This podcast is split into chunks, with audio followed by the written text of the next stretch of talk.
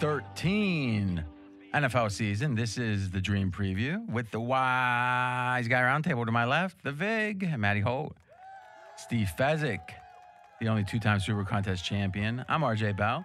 All right, three and two back on track. And apparently, we're six and a half games back. But the guy in first is up two games on anyone else. So we are four and a half games, Steve, from second place.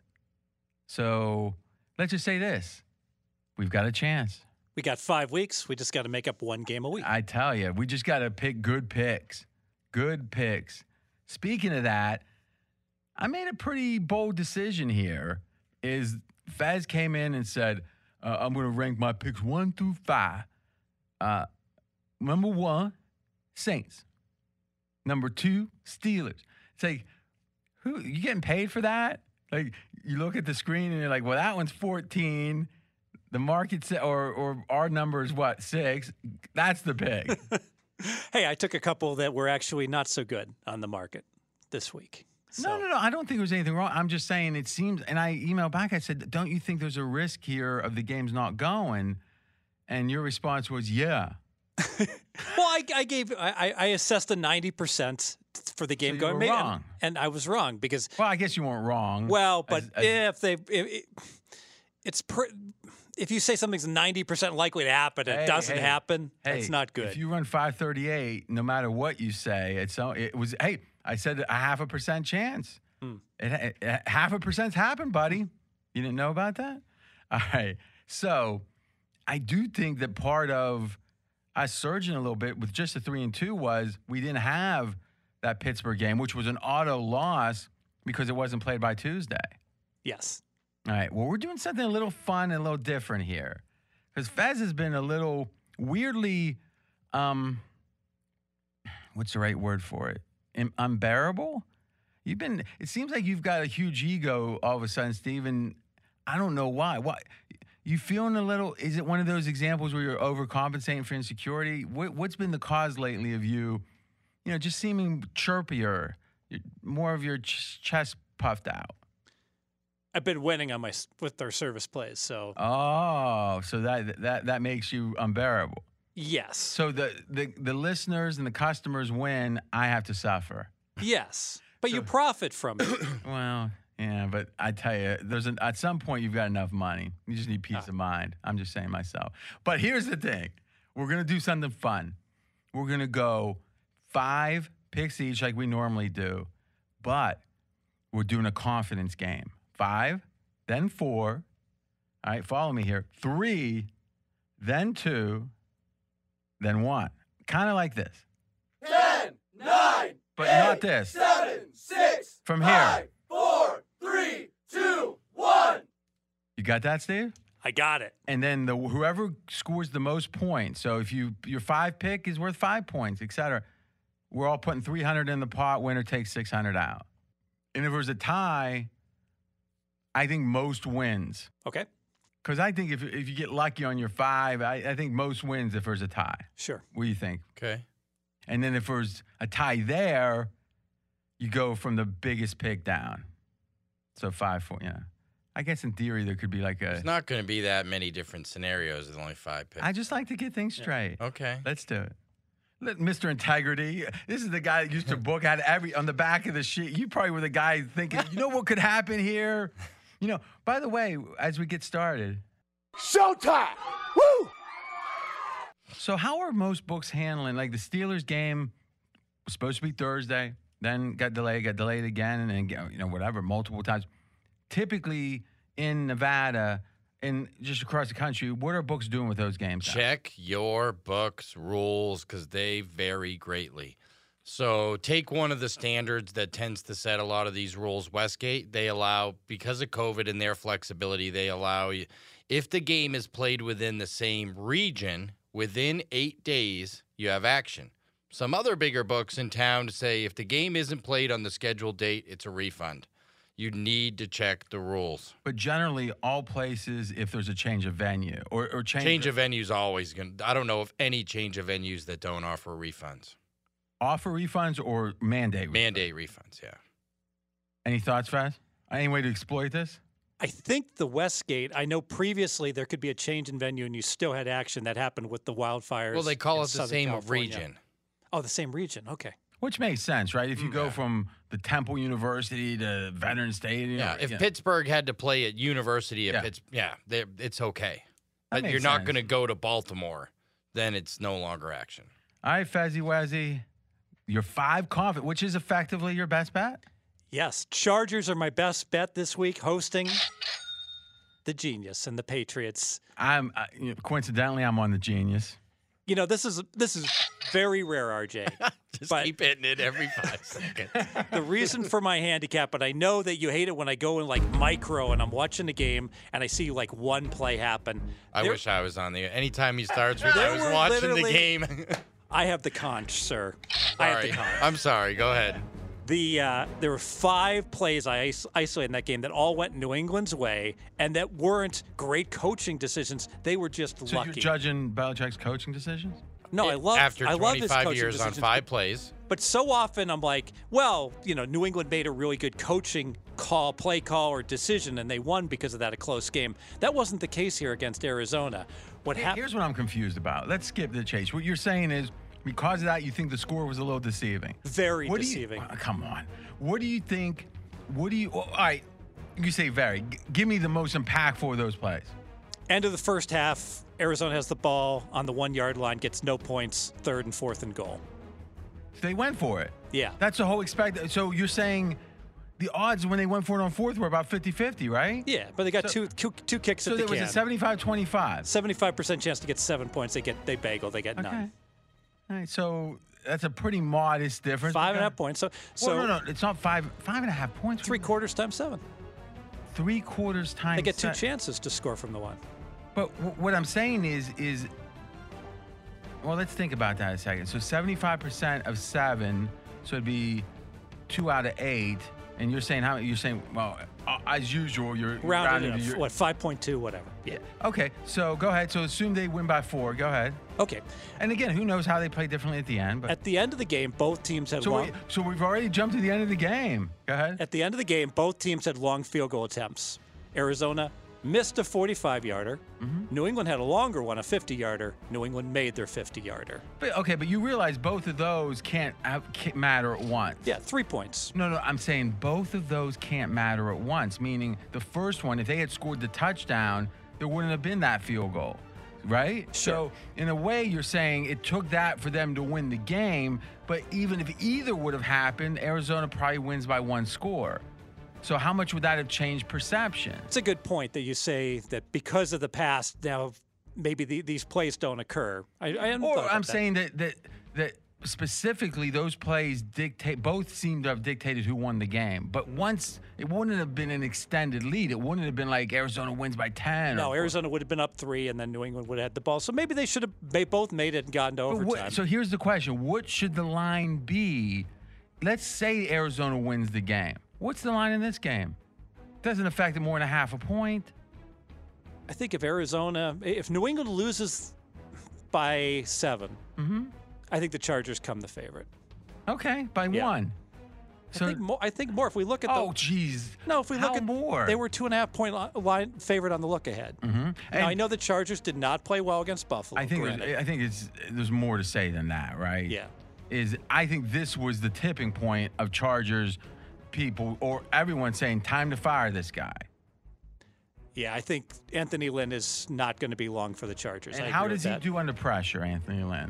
He doesn't do well under pressure So or not this under is the pressure. highest. What do you mean? I mean, He does what, worse under pressure because he's actually a pretty good coach, other than these end game situations. That's what people say. yeah, yeah, that's that's fair. So how's, how's. Anthony Lynn do under pressure?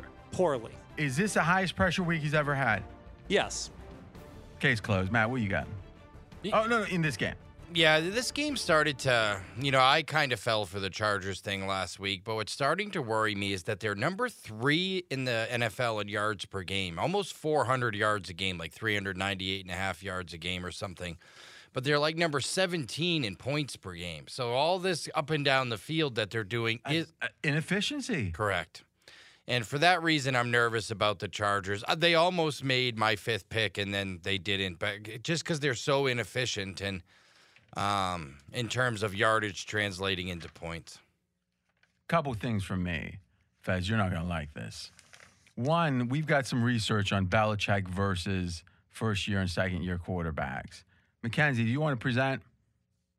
Sure. Proceed.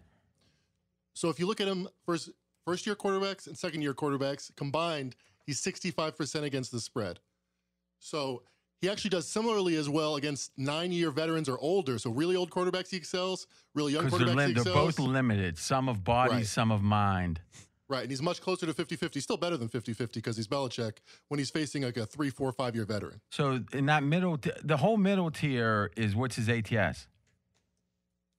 One second. So the theory is, and this is what we always say about Belichick: if you've got a weakness, he's going to exploit it. Right? If you're in the league, third year, fourth year, you've got experience and you've stood the test of time, survive or buy. You you survived. You're good, and Belichick's fine against you. You get old, you're limbering around, or not so limber, limping around. He'll take advantage. 53% against that middle tier. So think about that. As much as we think we love Belichick, in that middle tier, he's a little better than a coin flip. It's on the edges, Steve, where you p- reside. What do you think? You don't. You cannot like that. I can't like that. You were unaware of it, though. I'm You were unaware of betting it, in a vacuum of ignorance. And I've been impressed with Herbert and what he's done. I think Herbert is maybe the guy. You know, that's an interesting question, Matty. If you could have and put Kyler Murray in the mix, any quarterback drafted in the last two years. So Kyler Murray's class. Herbert. You want Herbert. Yeah. Wow. So big, so athletic. I mean, before going into last season, and we all know Joe Burrow's had that amazing season at LSU, but he wasn't even projected. I mean, he was Fourth, But- fifth round. Yeah, i at best. Um, I mean, the number one consensus, the number one and number two clear consensus picks going into the year were Tua and, and Herbert. They were supposed to be one and two in the draft. Herbert's had that pedigree for three years. Everyone, all they talked about was wait till Justin Herbert gets to enter the draft. Four year starter, really. Uh, uh, well, the first year he backed up Mariota. Is that right? Yeah. I think Mary. I think, or somebody else. If it wasn't Mariota, it was someone else. uh, just McKay, just curiosity. What was his freshman numbers? Go ahead. It's no big deal. Yeah. Is it? But I I just feel like that guy has the everything you want in a quarterback: size, athleticism, vision, ability to make all the throws. I mean, uh, yeah, look, there's some intangibles that come with coaching and having the right system and everything. But we're talking blank slate. We don't know who we have as a head coach. We don't know, you know, what the weather is going to be in the specific region we play in. Let's just draft a quarterback blanket. I'm taking Herbert. Same question. you know, I was saying Murray before this week, Mm-hmm. And now that Murray, oh, all of a sudden has a shoulder injury. Hey, when you're frail, eh, when you're small and frail, what do you think happens? So I mean, maybe that clears up, and and he's not going to be injury prone at all. But the fact, just that one Wait, injury. Weren't you saying Joe Burrow too amongst the rookies? Oh well, Joe Burrow's injury was so devastating. I mean, it wasn't just an ACL. I mean, I've got to I got to downgrade him big time going forward in terms of is he ever going to return to being fully 100 percent? yeah, I, I didn't play this. This was actually audio of Steve when because you had a bet against Burrow. I think this is audio. That was. I mean, I get you had a bet on it, but And a lifetime Bengals fan at that. I know, but you had, you know, you Yeah. had a dime on it. All that goes out the window. So your your point is Murray's injuries now are a sign of things to come potentially. Potentially, yes. Okay. Yeah, Herbert, I, I- listen, I've been listening to a lot of pro football focus stuff. And those guys, there's some guys that are really good, really sharp. And they got what I don't have. I'm not a film guy. I'm not and they they grade every freaking play. They said Herbert has surprised them more than any quarterback has in five plus years. Meaning what they thought mm. he'd be a typical lumbering big guy with all Then the why tools. would he be projected as a first or second pick if people thought he was going to be a lumbering? Well, I mean, look at look who do they pick first and second typically? They pick guys with all the tools, Yeah. but oftentimes there's something missing because when those when they have the tools, Yeah, Mitchell Trubisky was a number. Was a, true, yeah. and he was big. Same thing, big athletic. I mean, you could even say Wentz now. I mean, in general, the difference between all those guys, though, is that Herbert actually started several years at a major Power Five contender and but proved he, it. he but he did he prove it? Won a he Pac-12 championship. Yeah, well, That has to mean something. Yeah, but it, I mean, but now we're back to the idea of oh, how good is the Florida State quarterbacks back with Bobby Bow? You know, Yeah, sure. I mean, I guess what I'm saying is, in general, if you go and again, I know you're uh, you do a lot of college, and and I'm not saying I'm some expert at this, but I would say in the draft, he was like the guy that all the smart people said you shouldn't pick. It was like, oh, you're picking him because of the measurables.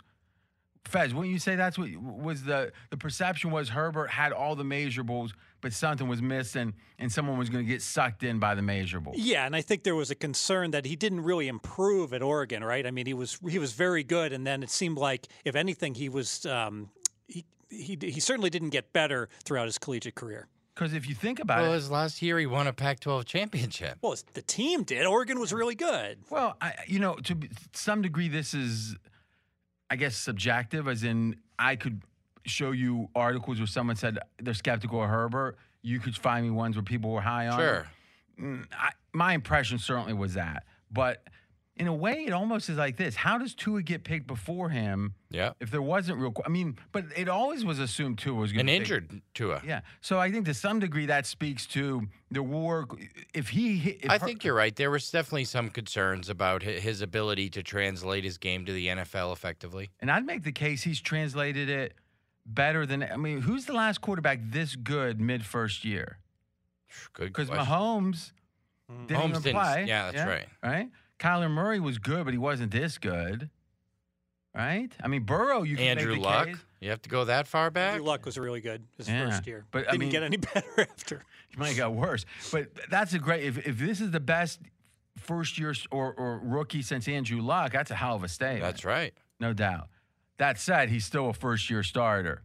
But he this is like, you know, on this SOV show, Matty was live. We were all laughing. Somehow, Fezzik hustled McKenzie out of a hundred bucks, and every, he's like, he's got to learn. He's got to learn, right, Steve? Yeah, that's what I said. He's got to learn. Belichick's going to teach you a little lesson to your boy Herbert. You want to bet? You want to? No, you know we got a three hundred dollar cross bet too on top of it. So, So we're good. you good with that? We're good with it. You want to go a little more? No, we're good. So do you? Would you pull this back now if you had a chance? No, no, I'm, it's good. So you want to bet against Belichick in a sixty-five percent ATS spot? Yes. All right. There's additional reasons. That's just the starting point. Here's something I've seen: when there's a good coach against a bad coach, it's when the bad coaches get exposed the most. Think when was the last time that the Chargers didn't play so well, Steve? Can you think of it? Maybe the Miami Dolphins? Or last week against Buffalo. Yeah, That's but a good coach, McDermott. Yeah, you're right about that. yeah. That's a good point. By the way, who what pedigree does the Dolphins coach have? Flores? Yeah, yeah und- und- served under Belichick, of course. Hmm, you think Belichick might have picked a few things up there? I'm not saying that Flores is giving it to him, but hmm. he knows why Flores is doing whatever he's hmm. doing. Hmm. You don't think he's going to have a couple of bait and switch like picks? Oh, oh, look, you saw this against my guy or against Flores. Now you're going to see That's, the same. that's an excellent point. I know, But the Chargers played all right against Gruden. but he's a good. I mean, Gruden's a good offensive coach, right? Defense not as much. He's certainly not Belichick, right? No. And I and I do think there's something to this idea of the week after you play Belichick. It's tr- especially if you're a quirky kind. Of, like I think Arizona this week. One of the reasons to fade them is because he they just played Belichick. Whatever way to defense Murray, someone's got you know Belichick's going to add to that knowledge. I think. All right, so but somehow after all that, you're sitting saying that's your favorite pick of the week. Yes. No one believes you right now. I'm trusting my power ratings, and I, you know what? When you have the better team at home at Pick'em, that is awfully uh, difficult to pass on. That doesn't happen very often. Hey, I think I heard something like that when the Titanic was going down. I mean, I saw it in the movie. Pick number two, but this is the five confidence, the best bet, Matty Holt. I'm going with the LA Rams. And, you know, we talked about Lamar Jackson and how he's been exposed. Teams know how to prepare for Baltimore better. And when they force him to do things he's uncomfortable doing, the team's not ex- as successful. Same thing with Kyler Murray here. And look, this isn't my stat, so I don't want to take credit for it. It's been widely put on, on most of the places. But in the first seven games of the season, opponents only blitzed 17% of the time against the Arizona Cardinals. In the last four games, where Arizona's gone one and three, and Murray has struggled mightily. Opponents have blitzed 40% of the time against Murray. That seems to be the recipe. I feel like the blueprint is out there on how to stop Murray, how to stop this Arizona Cardinals offense. I like the Rams off a loss. I think McVay's done a great job of of getting this team up off a loss. Their defense is as good, if not the best in the NFL. I love the way Aaron Donald's playing. I think he might be the MVP of the league this year. He's been amazing. I'm going to go ahead and lay 3 with the LA Rams. So uh, we say a lot of words on this pod, and I'm always careful that I don't want there to be a misimpression. When you say MVP of the league, you think he might win it, or do you think that legitimately he's the most valuable? I think what? he's legitimately the most valuable. Obviously, as a defensive player, he's a very, very long, long shot. Yeah, yeah. But don't get me wrong. If if the Rams go on a run and they win the NFC West, he's going to be in the top five vote getters. Okay, so let's talk about the most valuable because quarter, good quarterback like Mahomes, Mahomes is is going to win. Yeah. Yeah, but he's worth eight points, nine points. You don't think Donald's worth that? No, no, no. So I'm just saying, in a way, most valuable is almost it seems like tantamount to how many points are you worth, Per- right? Per game on a Yeah. per game basis, but I actually feel like if they didn't have Aaron Donald, this team would just be so drastically different. And it makes you wonder when we count Donald as a point and a half, right? He's one of the, Yeah. the only defensive guy on your list, right? Only one. Maybe we're underselling him Maybe he has Mm. been so good. because that the theory is every other game it's going to be one field goal. It, I, it does feel like sometimes we undervalue the very best. I think that the hundredth player, Fez, that you tend to think is worth a half a point. I don't think so because guys step up and it's like you haven't heard Yeah. of. But I think with the the true game changers, they the, the non quarterbacks I think might be worth a little more than we think. Yeah, I think that's a good point, especially after they've proven it, right? During the course of the year. When the year starts, there's always a question mark in terms of is a player going to continue to play at that high elite level? But then when he proves it, yeah, it's probably a little bit light. What do you got in this game, Fez? All right, I've got pluses and minuses. I made the case for how unbelievably unlucky Arizona got against New England. And there were other things that went wrong in that game. They should have won that game against New England, but I can't back Arizona. So I'm passing this game. And the reason is Kyler Murray's health. That offense is so good when he's willing to. So you completely negate the fact that the 40% blitz the last four games and them going one and three against it as, oh, that doesn't matter. It's just his health. yes, because what I. Well, s- we don't know if it's. Just I- I don't know. health, but there's in a way His it health doesn't- contributes to Yeah, it. and, yeah. and, we, and we don't. In a way, if you like the Rams here, it doesn't matter as long as it persists. As it's effective, yeah. as long as Yeah, it and even like I, I got a quote here per Roto World versus New England, Murray was checking down more than usual and was much less likely to tuck and run. That's what I saw as well. So the experts are agreeing with me there. And if he's only going to carry the Which ball, hurts him on the blitz because then normal on a blitz, he could roll out and have a run pass option. But if he doesn't want to tuck run, now his options are limited. Yes, and even when he did run, he was looking to get down and not get hit at all. And so if he's not willing to run as much, and when he runs, he's not willing to extend the plays, all of a sudden that's such a big part of this Arizona offense. I cannot trust Arizona. So because of that, I'm passing the game. this would be my sixth or seventh pick, uh, Rams. Um, couple things. I've, I've I've been doing a good bit of work with the expected points, and what I'm going to do is uh, talk about expected point. Now, just I'll say this once. I take out after 90% on the win expectation because I consider that junk time, and um, uh, let me think. I did one other tweak here. Mackenzie, that is that the only tweak we were working on? Because I, I thought there was one more qualifier I needed to say. No, oh, that was it. oh, no adjustment for strength of schedule. That's it. I've been thinking about doing strength of schedule adjustment with expected points, which they don't, but I haven't figured out exactly trustworthy way to do that yet. Probably next week. Okay, so Rams. This is interesting. Football Outsiders has them sixth best team, expected points fifth. So this is a top team, no doubt. This surprised me. Best rushing offense in the NFL by Football Outsiders. number one, Rams, right? Hmm. That's what you're seeing. Second. I just I double checked it and it was like, I, I, I just have their uh, offense and oh defense, no, not the rush. No, I, so you made a face like I thought. No, you were no, no. Um, and then you look at their D, and this is against the pass and the rush. Football Outsiders and expected points: four and two against the pass, seven and four against the rush. So this team not only it's, rare defenses that are good at both, right? So, like the Steelers, as much as they're great on defense, Steelers are are well, and they're right there. They're like six and a half against four to six and a half against the run, but. Rams are right there. I would say in the last month or so, Rams have had the best defense Yep. in football. They're right there. Um, I think post Belichick, it hurts Arizona. And I think if Murray is hurt, let's be candid, he's not a great passer at this point. If he is not running as much, and Fez, you're saying it wasn't these pointless spots. These were high leverage spots he was making business decisions. Yeah, so midfield, late third quarter, they need the first down. It's a real close game against New England, and he just goes down. And the announcer even goes, "Wow, he could have picked that up." Ah, I haven't seen that before from him. So concerning. And these announcers don't talk like that. Last thing for me, line recap. So look ahead was Pick'em. It has drifted. Uh, that's interesting. Look ahead was Pick'em on this game. You think Oh, uh, I, I show Rams one and a half? I bet you show. That's Yeah. the close. Yeah. Oh, okay, yeah. You know, whatever scribbles you put when you randomly look at it, maybe you should use our sheet. What do you think? There you go. But uh, let me think. Uh, let me see. I bet you think that nine and a half was the look ahead against Jacksonville Minnesota. I put nine. See, it's just random. Sometimes No, you I- get the I- open. I checked No, no, it. I'm saying it. What do you mean you checked I, I checked it before. I, I went down the second column. Oh, I don't Yeah, know how what- I missed that. and one. what does the second column say in the Rams game? Rams? Zero. Pick 'em. Y- You just said it was one and a half. Hmm. He, transcription problem. User error. do you see why, like, Yeah. All the little data entry you do has no purpose to it? Yeah. No worries. I'm here for you, buddy. We figured out Fez is when he's on national radio correcting me, he's right 20% of the time.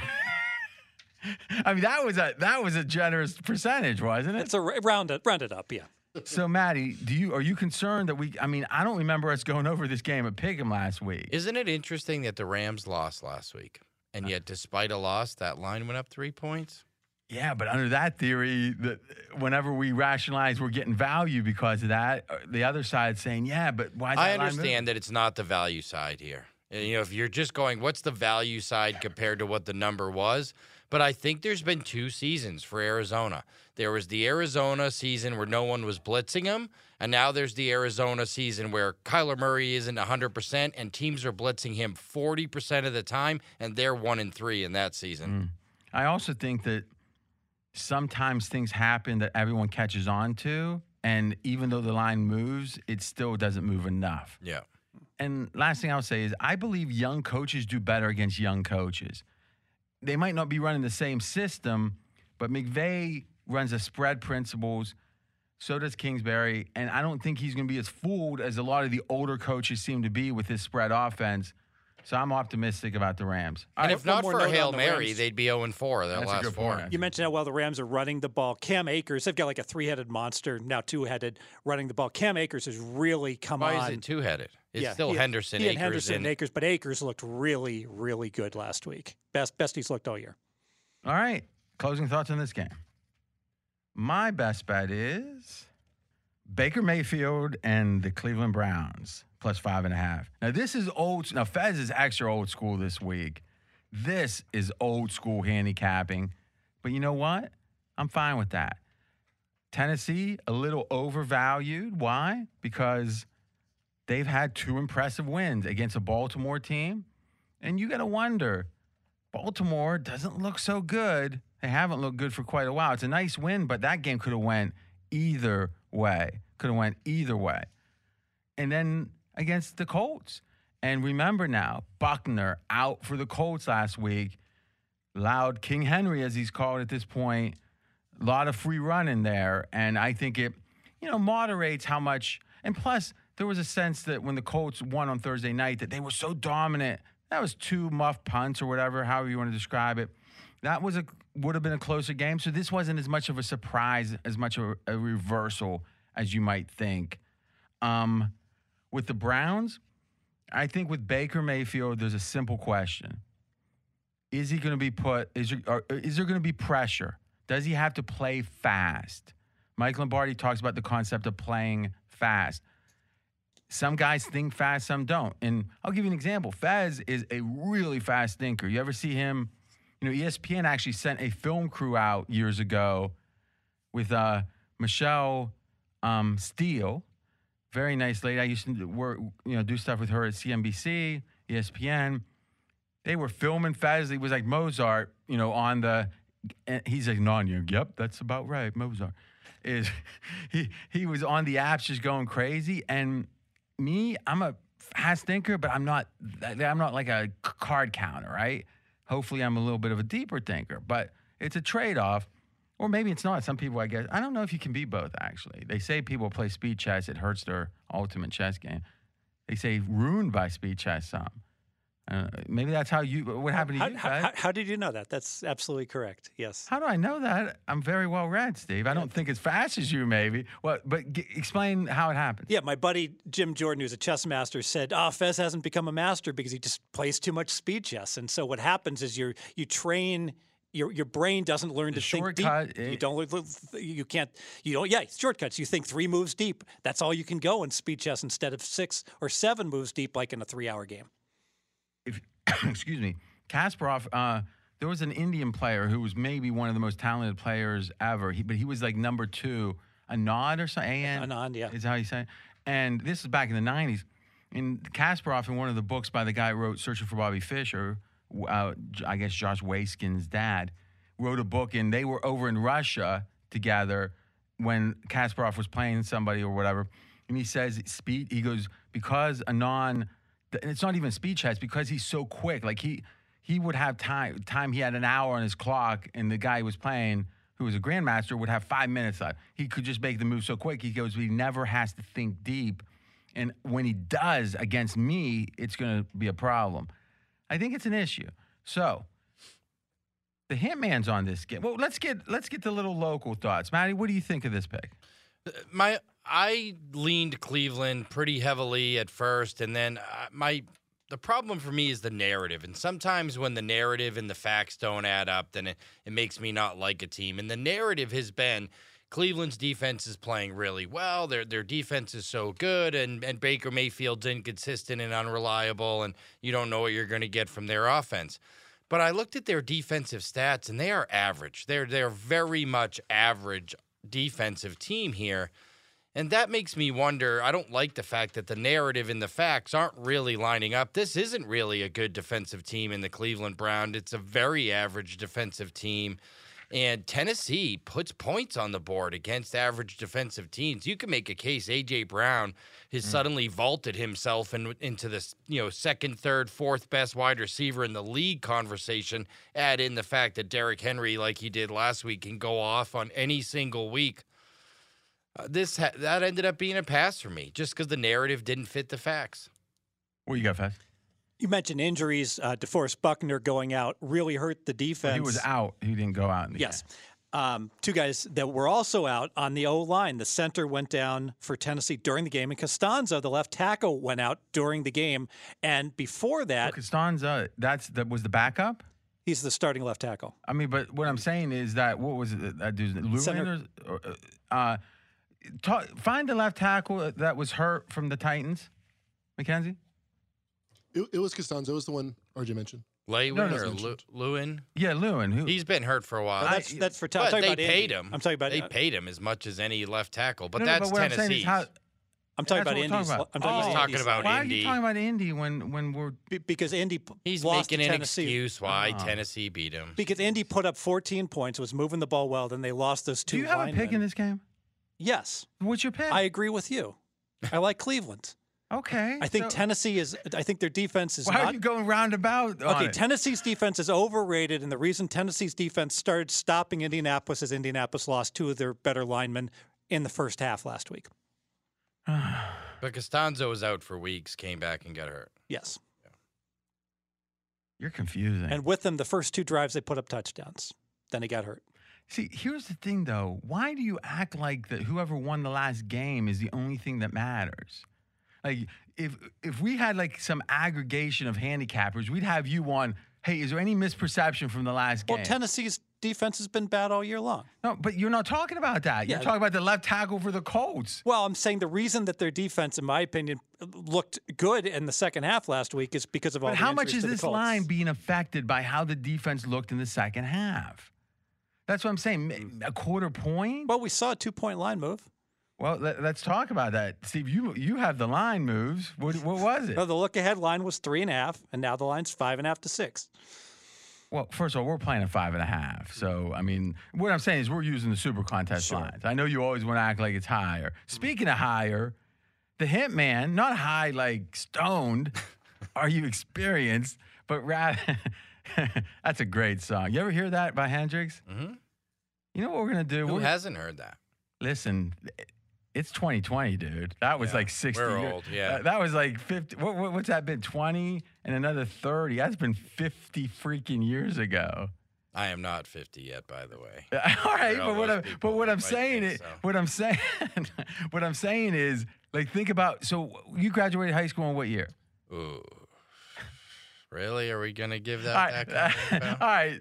Let's say uh, we'll say um, 95 and be generous. So, Okay. all right. So 50 years before That is actually when I graduated high school. 1995. WW2 was just ending 50 years ago. So imagine when you were in high school, you're, some grandpa talking about WW2. How, how Yeah. seriously did you take that? Not very. Well, that's what Hendrix is today. Yeah, it's true. Let's listen to the hit man. He's got, you know, I think he might agree with me on this one. Best bet Browns plus six against the Titans. Baker Mayfield has an 11 7 straight up record against teams that do not rank in the top third in the league in pressure rate. The Titans rank 31st, and Mayfield this year against teams bottom five in pressure rate has averaged 9.7 yards per attempt in three games. We know Cleveland can run the ball on just about anyone, and now we likely get to see a productive day from their passing game as well. Despite an 8 and 3 straight up record, Last week was the first time this entire season that the Titans won by more than one score. The Browns have defensive injuries, but let's not forget that the Titans have their own injury problems at offensive line, as well as every single level of their defense. I make this game Titans minus three and a half, giving us clear value on Cleveland. Best bet Browns plus the six. All right. Hitman, agreeing with me. Much better against teams that don't pressure the quarterback. As we were saying, Titans 31 in pressure rate. Offensive line injuries for the Titans, as I was talking, I thought we were talking about the team we were talking about. And Tennessee rarely gets margin, won only two by more than seven points the entire season. And I do think it's key with Baker. Baker's stats when he's not playing teams with great pressure creating skills and outside of garbage time. Once he gets be- here's the thing about Baker. He's a game manager, right? Mhm. So the theory is it's a nice tight game, we win. Cover, a minimum. Okay, but here's the thing. When does Baker throw more? When they're losing. And when do they lose? They've been in every game except even the game they lost against the Raiders was a tight game in the win. Pittsburgh? No, Baltimore to start the year. the- Baltimore and it. Pittsburgh were two blowouts, right? Yeah. So they only lost three games. The other game was obviously the Raiders, which was a tight game. So he threw a ton against the Steelers and was just running for his life. Ton against the Ravens, running for his life. You take out that garbage time, Baker's one of the top five statistical quarterbacks in the NFL. I don't think he's one of the five best, but he McKenzie do that. Pull out the tens, and that's it. And see where Baker is by expected points. One second. All right. Any closing thoughts on this game? Nope. Just that uh, in the Jacksonville game, Cleveland won the stats by over 100 yards, and they're up eight. There's three minutes to play, and they're in the red zone. So a little misleading that they only beat Jacksonville by two. A lot of things went wrong late in the end. That's game. part of what's giving us the value here, though, right? Because this line was the opener. Opener was three and a half. The look ahead opener, and now we're like you said at five and a half or six. And also the Westgate having five and a half in this game is them cueing us. They think this goes down. Right. You got it, McKenz? Yeah, Mayfield number 10 by EPA and CPOE composite. Okay, and that's if you take out the ten percent. Yeah. take out 15 for a second because he was number one at that a couple weeks ago. That's actually doesn't bode so well.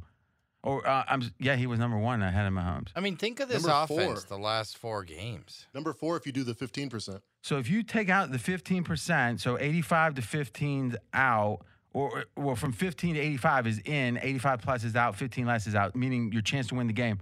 Fourth best quarterback. Go ahead. I I just, I mean, what is up with their offense? They scored six, 10, 22, and I mean, of course, 27 against the Jags, but Three that's bad still weather low. games. Really bad weather. Well, yeah, remember, weather, yeah, remember, that was like. I mean, those totals crashed. Yeah. All right, now best bets are done.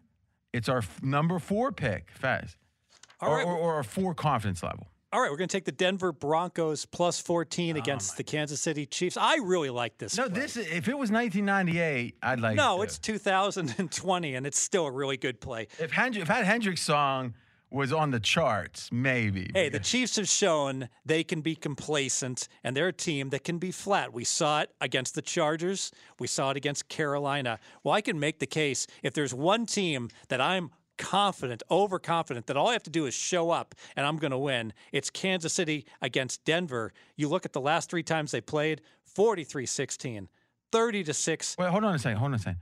The fact that they've dominated this team is actually makes you want to bet against the dominant team. Yes. Well, you and Matt, you you guys could get. I mean, Matt usually doesn't do this stuff, but now if the line moves against us, that's a sign we're on the right side.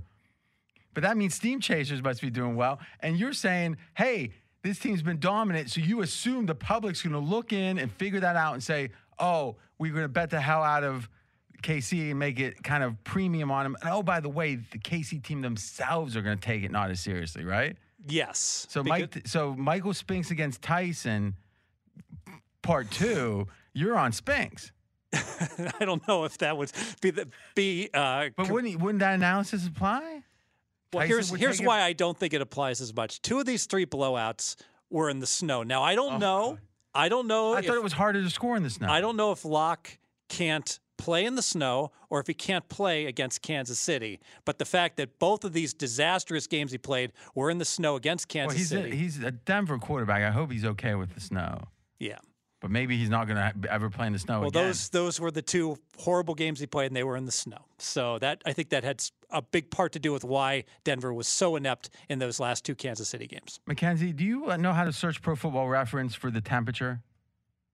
I haven't done that before, no. Yeah, go. You can figure it out. Go in there and give me. Let me see, Fezz. We'll go 45 and below to represent Lock in bad weather. Well, it was snowing, so why don't we go? 45. Are we Where only is gonna- it above 45 in, Where's in it? the winter? Well, he he says when it's 60 or 70, it's good. I don't. Is it when it's 70? Is it hot or cold? I can't figure. Each week it, changes. It changes. depends on the humidity. Yeah, exactly.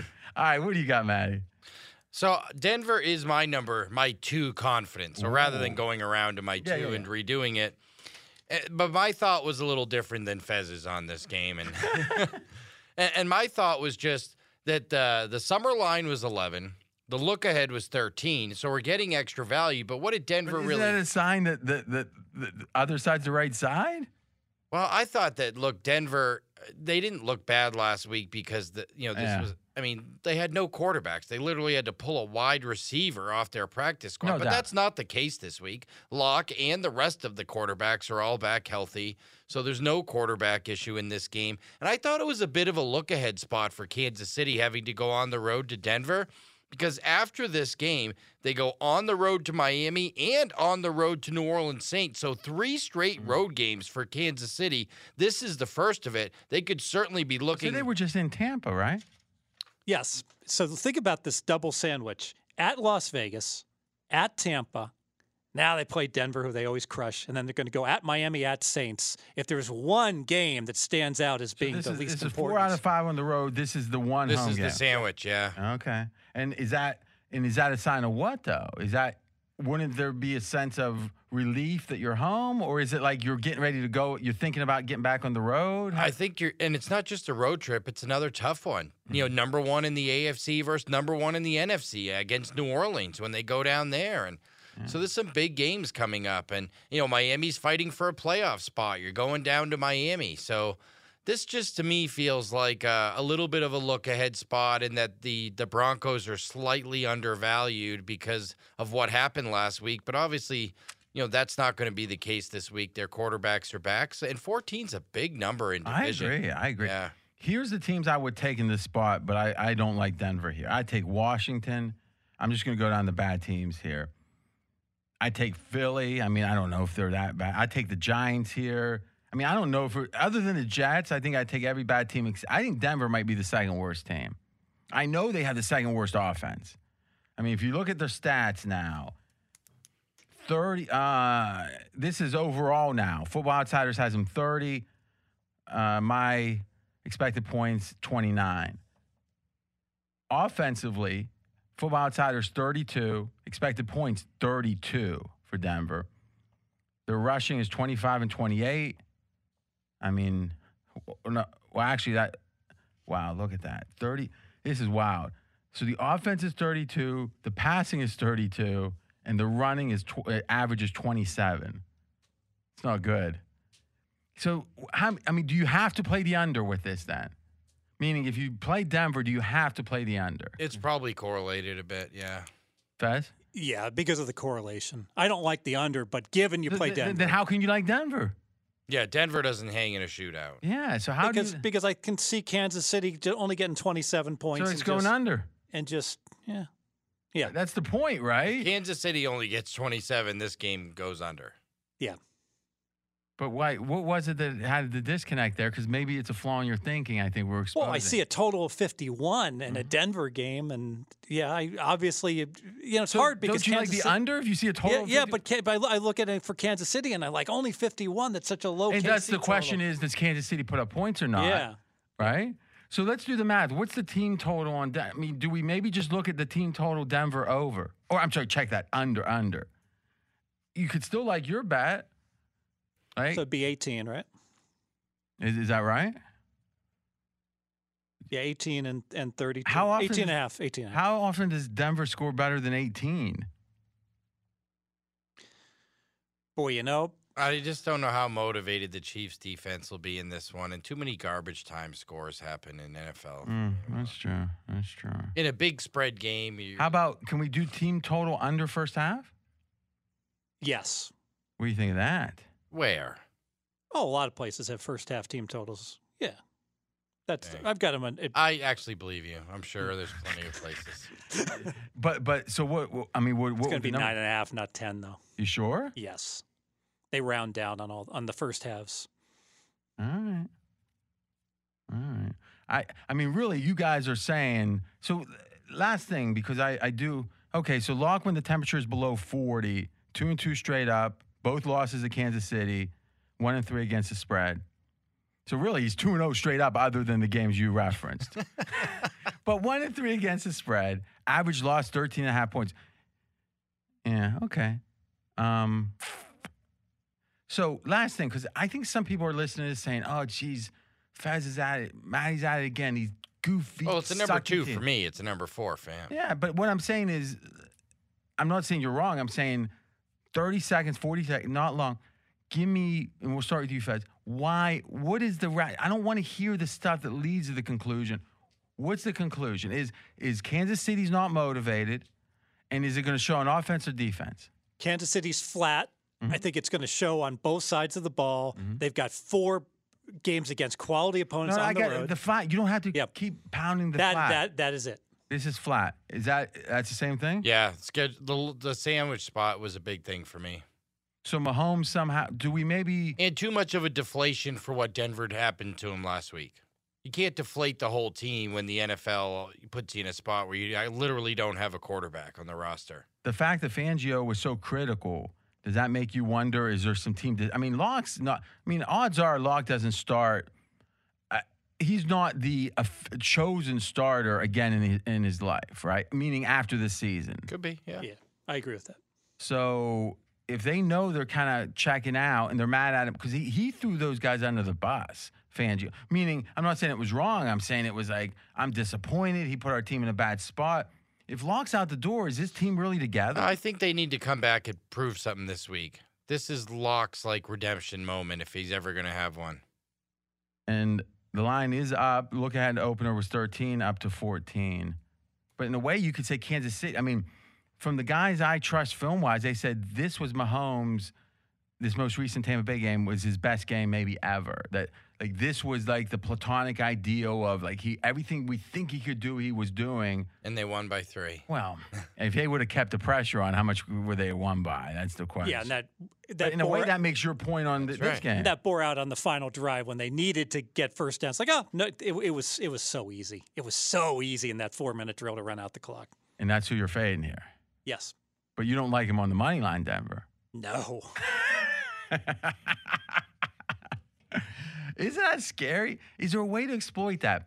If if you had to bet the money line, and I mean ten thousand times, meaning it's not about the one loss, would you bet Kansas City or Denver? Kansas City. How can you? Now I don't. You think there's ever been a game that you would have bet Kansas City on the money line or the favor of the money line, but you like the dog on the spread? I can't recall. Is there a way to exploit that? Do we play both? Like, think about that. Like a hedge. It's going to be a steep money line. I tell you what, these steep money lines. What was the biggest upset this Well, year? we don't have to th- theorize. I, I What's mean, the line? big, the, the, the I just don't. Colts, I, Jacksonville, maybe. I'm just- 11. yeah, I'm just not seeing 14 point dogs win outright at all. Well, that hardly ever happens. What's the current money line? I'm just saying this would be an interesting hedge, right? Because you think it's hitting the corridor. It'd be nice, yeah. Take your time. I'd say minus 1,200, minus 1,100. Minus a thousand looks cheap. Hmm. So you, I mean, Denver wins this game 10% of the time. Really?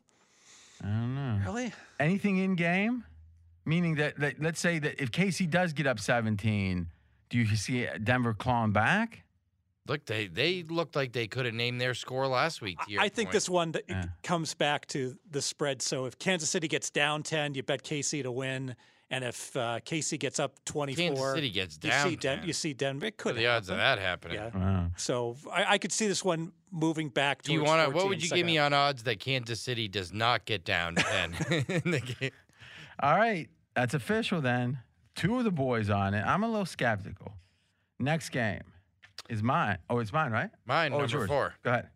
Or you can do your. oh no, you're right. four. No, no, no, you're right. You're right because you, you. I was thinking you were on this, but you doubled up and had your two. This is an ugly one anyway. I am going with the New York Jets plus eight and a half here. Um, Fezz and I are Ring both yeah, ring against 'em, them. ring We're- away. We're, we're, we're against you, man. that's okay. I'm used to that. My uh, my numbers are still blue.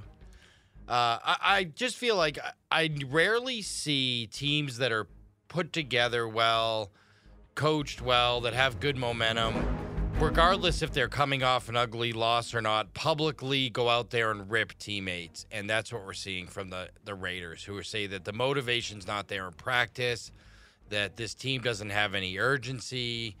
Um, and that's what we're hearing from players on the Raiders. This is a pure motivation play. No, I also think that if you look at the three games this year in which the Jets actually failed to lose by double digits, they were all at home.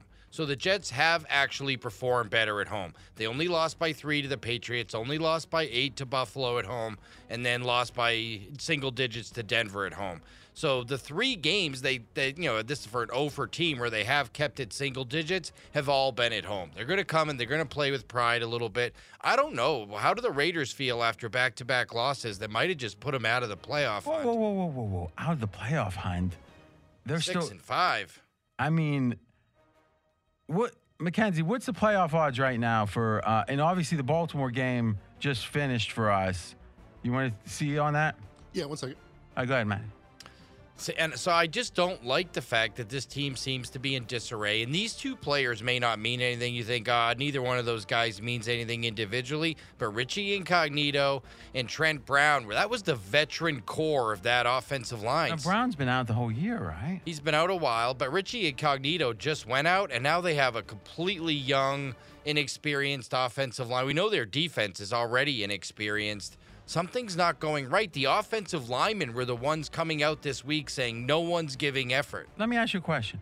Where would you rank the Raiders' performance against the Chiefs the second time on the on the Raiders' performance this year? I, I get that, So, but I we mean, had this the third be- conversation last week on the pod too, going into the Atlanta game because you guys were on the Raiders and I was on I- I Atlanta, wasn't on and the it- and the same thing. We are talking about the Raiders' performances. they had a great performance bet. against the Chiefs, And both games. both games, a great, Great performance against the. Saints.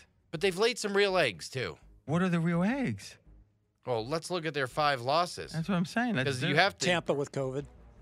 Yeah, I mean that was they were tied in the fourth quarter of that Tampa New game. New England, they had big time issues before that game. as Well, They first- got- no, let's not make excuses. They lost New England. You know why? They 'Cause- lost to New England by 16. Listen, Belichick is listen. If you're one dimensional, and at the time the Raiders weren't throwing downfield, and Belichick's gonna, if you're throwing only one part of the field, you're in trouble. Now, Carr had a horrible week last week, but otherwise, Carr's been winging it downfield. Go ahead. You know, they lost by seven to the Bills in a game that wasn't even that close. Oh, they scored again later. I mean, it's some But you asked me their bad right. performances. But that was that bad. Well, they haven't had some where they were great either. Wow. I think it, I would say this. If you say who's had the three or four best, or let's say you, you take the fourth best win, right? It'd be the Browns for we- Raiders. is, 'cause on is the that road. really indicative of what the next game is going to be? If we start talking, I think it, it's talking ceiling for sure, right? So it just, it seems like a good way to do it because I think we know. Do we have any doubt that the I mean, we all know the Jets are the worst team in the league. We don't need sure. to compare anything to anything. They're the worst. That's your team. I don't. I mean, I agree with you. but they played up at home in spots. But see now, this is going to be the 19th time he says it, and it'll be the final time. Go ahead. Yeah, so that close game against Denver, when they only lost by nine, they were plus three in turnovers. They actually got smoked by That Denver. was like miss- week three. who are that was a talking about? misleading final. I'm talking about the Jets. Two, In the, week the- these I two know if we home were talking games. about the Colts. I, and of course, the Bills game where the Bills got no touchdowns and attempted eight I field love goals, my spot. including the Bills tight end getting tackled by the 10 yard line as he was I will coasting say to the that touchdown. you would agree because you're a Bills aficionado. Is the Jets? You can't upgrade them off that the Bills game. I don't upgrade him off any game. I haven't upgraded him off any Let- game. Now, let me ask you, and I know the answer. You did not watch the Miami Jets game last week, did you? Jesus, th- th- why does that matter? Go ahead. I don't watch hardly. I don't watch half the games that some people Yeah, watch. Well, but my, my point is, I think if you, if, if you, if should maybe try to do it my style a little there, bit. There, there, if, if you watch that game, there's nothing to like about the Jets. They go up three nothing. Miami makes lots of mistakes throughout the game. oh God, this is so boring. The Yeah. Jets did. The, the Jets got no bump from Darnold coming back. This is a dead team. You do No, not do want to back the Jets. I do think there's a point there, and let's slow down. Let's because here's the thing: we're trying to arrive at the truth, not to defend our position. Sure. Darnold coming back, and I do New York radio three times a week on ESPN New York, and Is a negative, him coming back. I didn't think so because I was talking to Michael Kay saying, "Where is Sam Darnold? Where's Waldo? Why isn't he playing?" And my thought was they were trying to preserve the idea of Sam Darnold. To trade him. to trade him, So the least that he would still be an asset. and they could dream on him being a third, you know, third pick in the draft, and you know, and keep Adam Gase because at least there's a built-in excuse that Darnold was poisoned by Gates once you or Gase once you get him in a right spot. But they brought him back for some reason, and when they brought him back, he played as bad as anyone. I mean, I mean that was as bad as, and they had all his receivers back. They do have all their receivers healthy. I like Denzel Mims, what I see out of that young man. He's a firecracker. I hear you. And, and serious people thought those receivers were the problem. Last week was a disaster. Mackenzie, do me a favor. Look at uh, 90 10, but just last week, I think Darnold was the lowest, but let me know. All right. Um, I would make the following case. If we had a true score on the game, somehow we said, "Wh- who should have covered? The Jets only should have covered the Patriots game. That the other cover was who? Denver. Oh, they didn't cover. No, they that didn't game. cover against Denver. Only, they only two covers of the year are versus New England and versus Buffalo. Buffalo. Yeah. I think it was one more cover. They covered uh, the week before. So I have the Jets as covering against oh the Chargers. Yeah, yeah, yeah. At the Chargers, they went there and covered. Only lost 34 to 28. Look, their their that- that- covers that was a come tough- lately. Yeah. Oh, I agree. That's why I think it's deceiving. It looks like the the the winless. Well, they're team- coming off their worst game though of the year, probably offensively. How'd that game rank, McKenzie? Darnold was the 22nd by the by that metric. Eh, By oh by no, I'm sorry. Do the do the composite. The quarterback composite? Uh, yeah, th- but he was 20. That's what I meant. I'm sorry. He, he was 22nd by that composite. Last week only? Yep, week 12. Boy, I saw something different than that. You're making it 90 10? Yep. How many how many quarterbacks are ranked? 30. I almost want to bet you you're wrong and you're looking at it. All right, you know he's right. I was wrong on that one. All right, so maybe not. I don't know why I was so down on Darnold. I mean, I I know it, it looked like a disaster to me. I still don't like the. I mean, the Jets I don't like, but that kind of causes me pause because if he he's been out, he gets you know he gets his uh, bearings a little bit. He's got his receivers back. I know they're motivated. No one wants to go 0 16. You know, I'm starting to think. Listen, if you believe the Raiders are down, I love your play. Yeah. I think it's the opposite. I think that Gruden, they were flat because they're not used to being a, a playoff contender. They had a road game where they were favored, and, they ju- and Atlanta's not a bad team. They got killed. I think it helped. I mean, in general, if all you do is take every team that lost by 30 points, you win like 56% of the time. And I love the leadership Derek Carr's showing, where he came out and said, "Look, it we had a really bad week of practice. We know it. We weren't ready for this game, and we're going to be ready." There's a for the difference next between one." having a bad week in a game and having a bad week of practice. But that it usually one leads the other, typically, right? Yeah. All right. Well, one good thing for Matty Holt here. Dave Essler has a best bet, and he's with the VIG. Let's listen. I love it. I bet the Jets plus eight points over the Raiders, and that's a bet I probably would have made had the Raiders beaten Atlanta last week. But not only did they lose, they ran for 40 yards. And Gruden can say Jacobs is fine, but he has a sprained ankle. Damon Arnette, starting corner, is in concussion protocol, so obviously he might not play. Farrell and Joyner will be cleared from COVID protocol, but not practicing for two weeks is a big deal.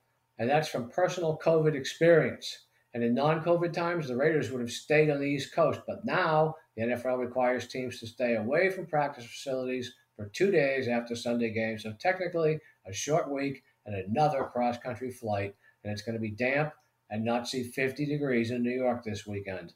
The Raiders had five turnovers, were sacked five times against Atlanta. And I know it's one game, but it's pretty tough to recover from being that bad. And Gruden isn't the guy to make that happen. Gruden's two games over 500 in his career. Defensively, the heads love to bash the Jets' defense, but statistically, in every important category, these defenses are very similar. Last week was the first time Darnold had Perriman, Mims, and Crowder on the field at the same time.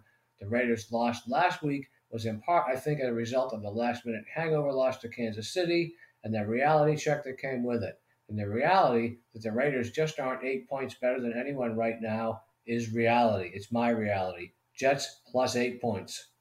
You know, it dawns on me. Essler, oh, I can't. What's the story with this vaccine? When is it expected to be available? You know, the whole COVID vaccine.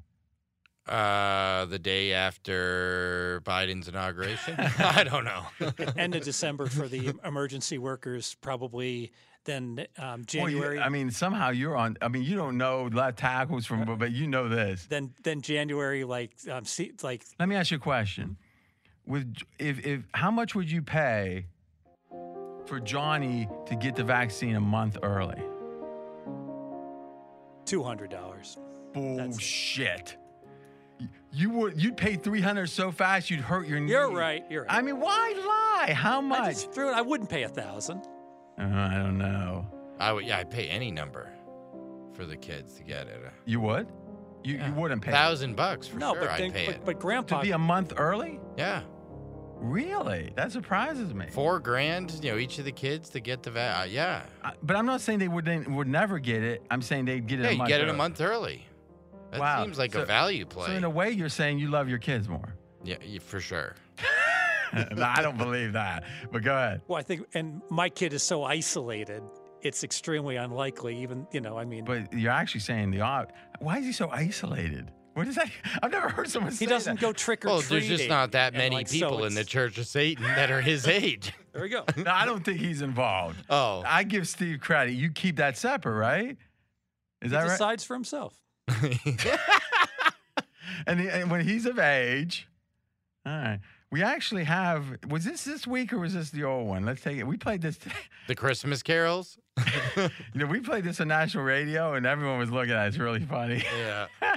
I'm like, yeah, deal with it. Let's see here. How what what fuels Fezz's soul is the real question.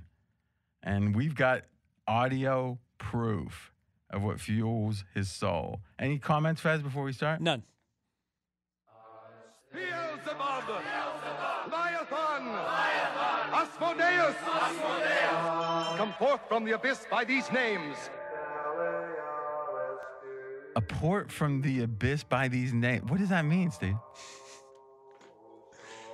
He can't tell you. Well, I go back. I go back to like my one of my favorites uh, musical songs is "Heaven on Their Minds" by Judas. So there you go.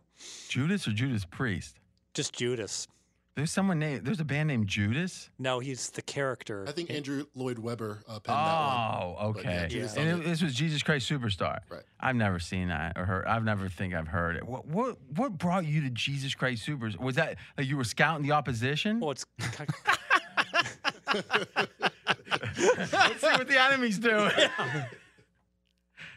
No.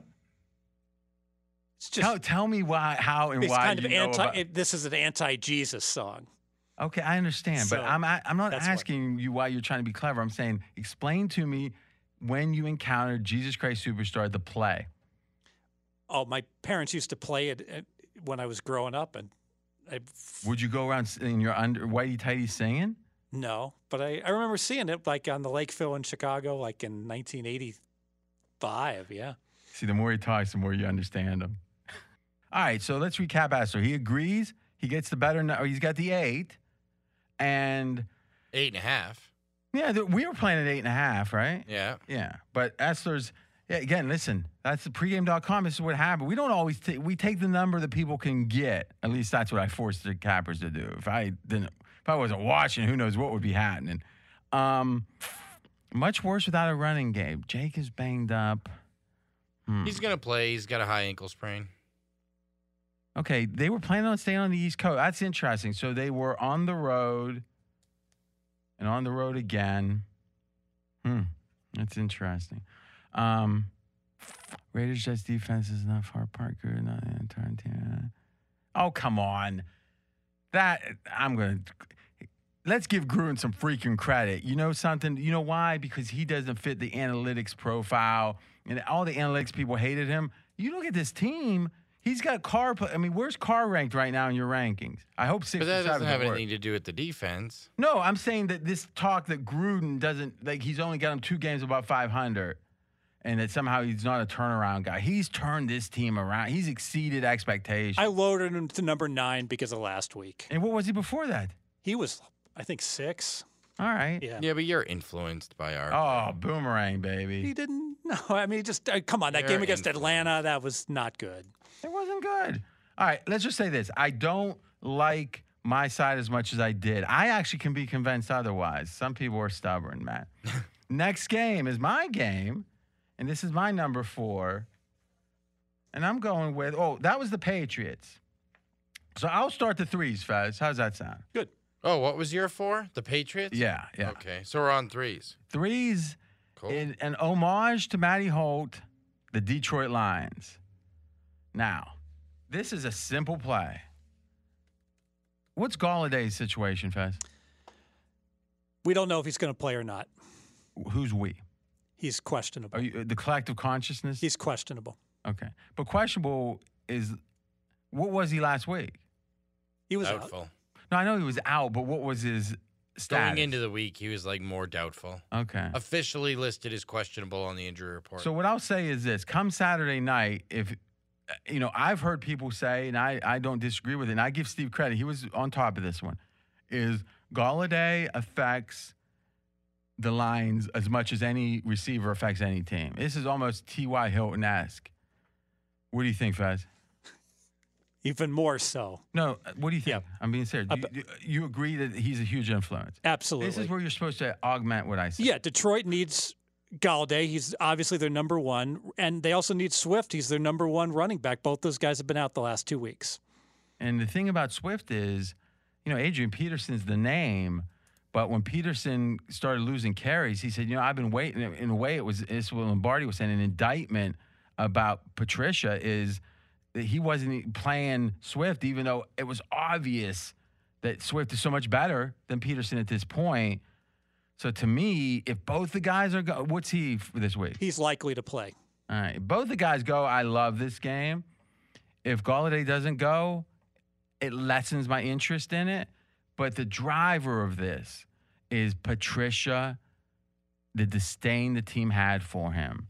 Um, Golladay actually on Instagram liked the announcement of his firing. Mm. Now, Mackenzie, amongst the kids, that's a sign. Hmm? Yeah, they were loud about it. Nobody liked him, and they were very happy to see him go, former and current players. And to me, we did a study. How do teams do the week after a coach is fired? Present, please, Mackenzie. Yeah, so there's 16 and 13 ATS since 2000. All right, so since 2000, anytime there's a firing, 16 and 13. So they tick up a little bit. Go ahead. And it's gotten better recently since 2009. You're off, Mike. Oh, sorry. Since 2009, that's been uh, 14 and 9 ATS. And I actually like the Lions team total over because if you look at. But somehow he's slipping his pick in there. Is that? I mean, he did. He didn't want to. All right, we'll let you present that. But hold on a second. All right. Is he said, and one more thing.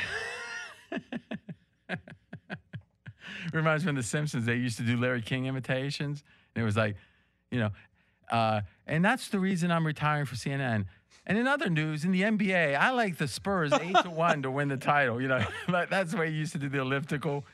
What do you think about the spot here, Fezz, when it comes to the? In general, it's a little more biased in favor of the team that fired the coach, but especially, and this is my perceptions, when a coach is disliked. I think if they very much dislike the coach or if they love the coach, I think the extremes are really good. It You wouldn't think- make you sense. Think if they love the coach and he gets fired, they play for him. yeah, it's the I strangest. don't think you're correct. it's on it's that. the strangest thing. no, but it's it- the it- strangest thing that you think that. No, it motivates it. Give It's me- like we're going to win one because he's leaving. But except no, that's different. He's not leaving. He's always He's- gone. he's There's never a gone. leave in. His office is empty. There's toilet paper where the uh, where where his desk used to be. So what are you talking? Are you talking about college bowls or something here? I No, think you are. Maybe I'm getting my my. possibly it, it might be a college football thing, but but obviously, if But you, what- what- if you hate your if you hate your coach and he's gone, you're motivated. I yes. agree. But what's the situation when? Because what happens when a coach leaves and the team wins? It looks bad on the coach that left, right? Like, doesn't it look bad for the on on the Falcons? Yes. Right. So how how would you play true. what? Let's try to make the coach we love look as bad as possible. Well, they, just for one game only, though. uh, what do you think, man? So I think that um I mean I was very much on the Lions side of this, but I think that the line is moved so drastically that the spread is telling you that they assume that Golladay's in, Swift's back from concussion, that Detroit's fully healthy, and they're giving him a tick up from motivation. So at three, you're Well, bu- some of this is hate for the Bears too. Whatever off the short week, off the Monday, off the Monday night game or the Sunday night game. Okay, And it's clear. RJ spoke about like likes and dislikes. It's it's clear the Bears did not get a bump going with Trubisky. That team looked dead against Green Bay when Trubisky I think the came in. defense is suffering. But go ahead, man. I I just I, look. I'm on the Detroit side here. I just didn't include it here because I feel like Oh, you're right. The line was the world opener here. So Sunday night, you could have played this plus six. yeah. So And now what- you're playing plus three When was Patricia fired? Sunday. Yeah, it was before the line came out. Uh, Mackenzie, do me a favor. See how quick. Well, it was still five and a half come Monday.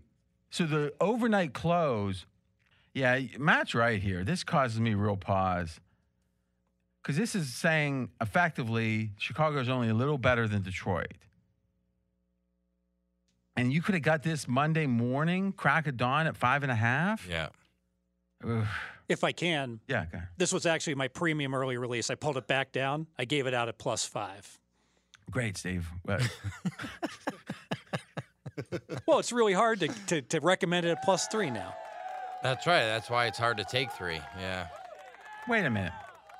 So if you play it, it's hard to recommend it, but if you don't, you can bet against moves. I'm co- I, I'm really confused by that.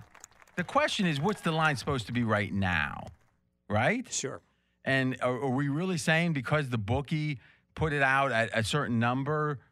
I, I mean, if anything, it's the same people that bet. I mean, there's no public money right now. We get that, right? We're taping on a Wednesday. There's no it, Sally in Utah is not moving this number. So the pro, and I'm not saying we want to bet the last number. I agree. I hate that, but I'm confused by your statement of saying it's hard to recommend it now. Do you, so do you never play against moves?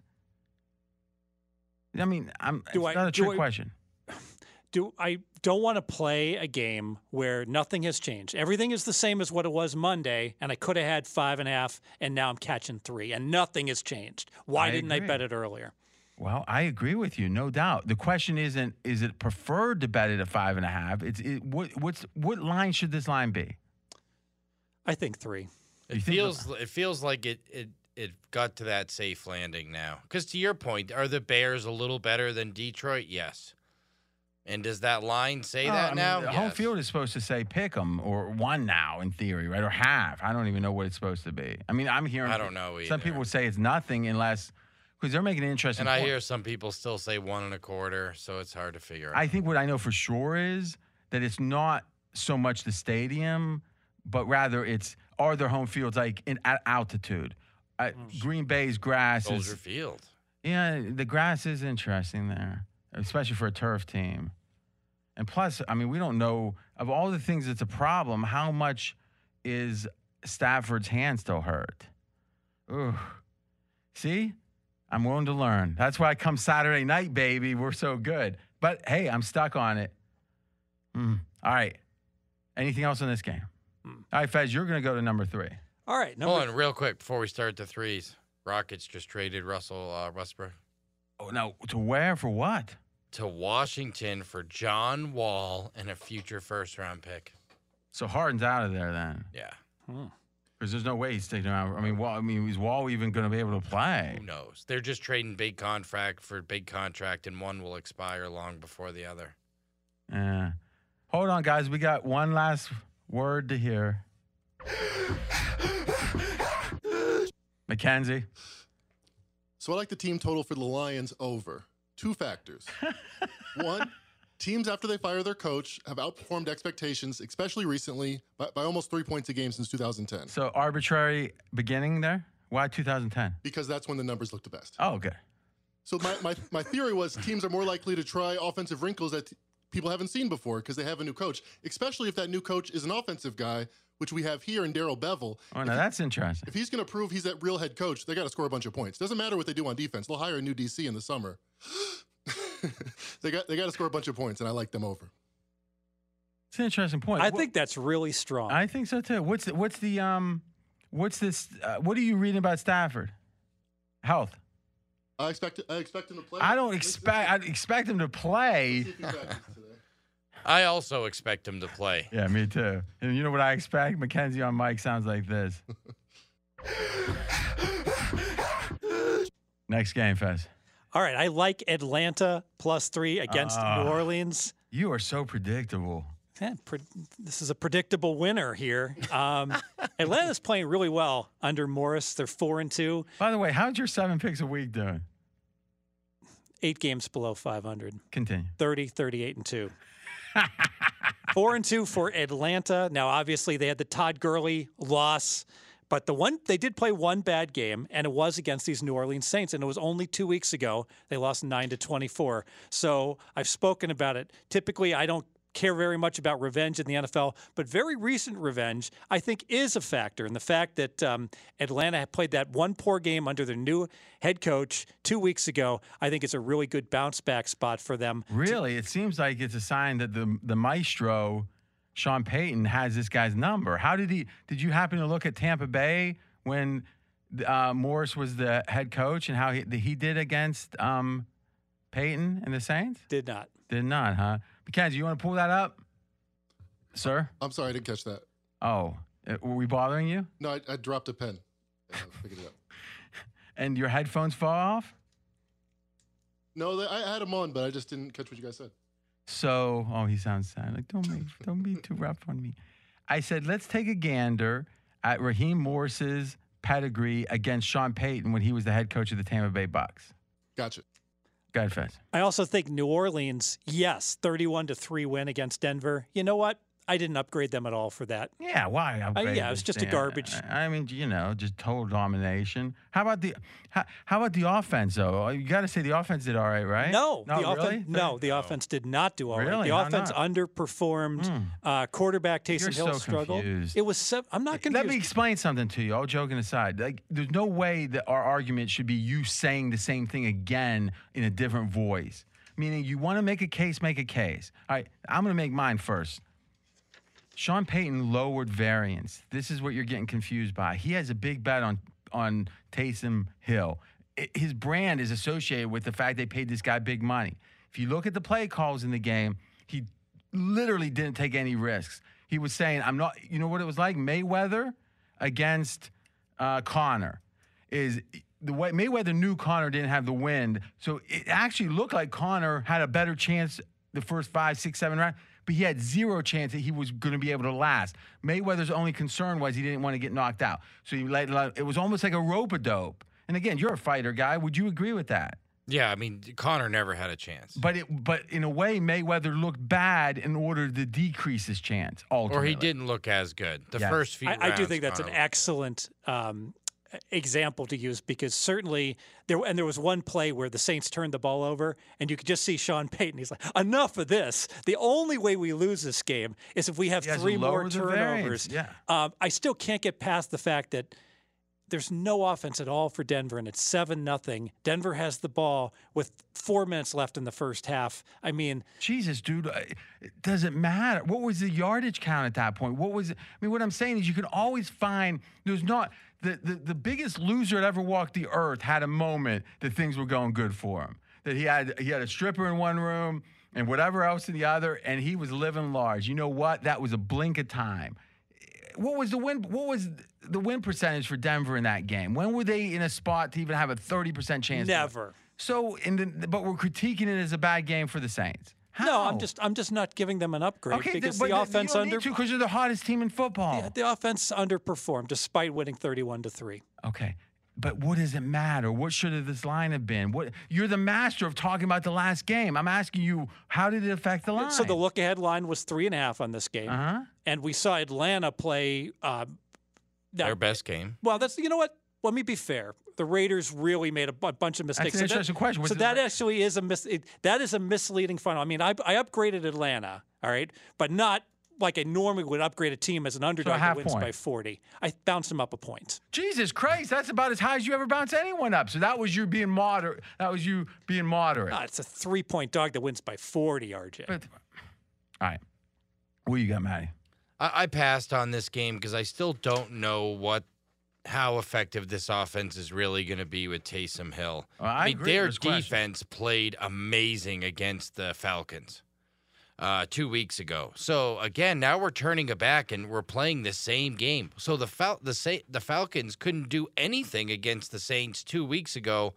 What's changed on that side and, of the and- ball? And Morris is a uh, is effectively a defensive coach. He's certainly not an offensive guru. So what's going to change? That's what I don't know. I don't know what changes between the Falcons offense and Saints defense, but on the other side, I I don't know what Taysom Hill yet is. I mean, going 9 for I agree with- 16 for agree with that. 78 yards and a pick. He's thrown no touchdowns in his first two starts.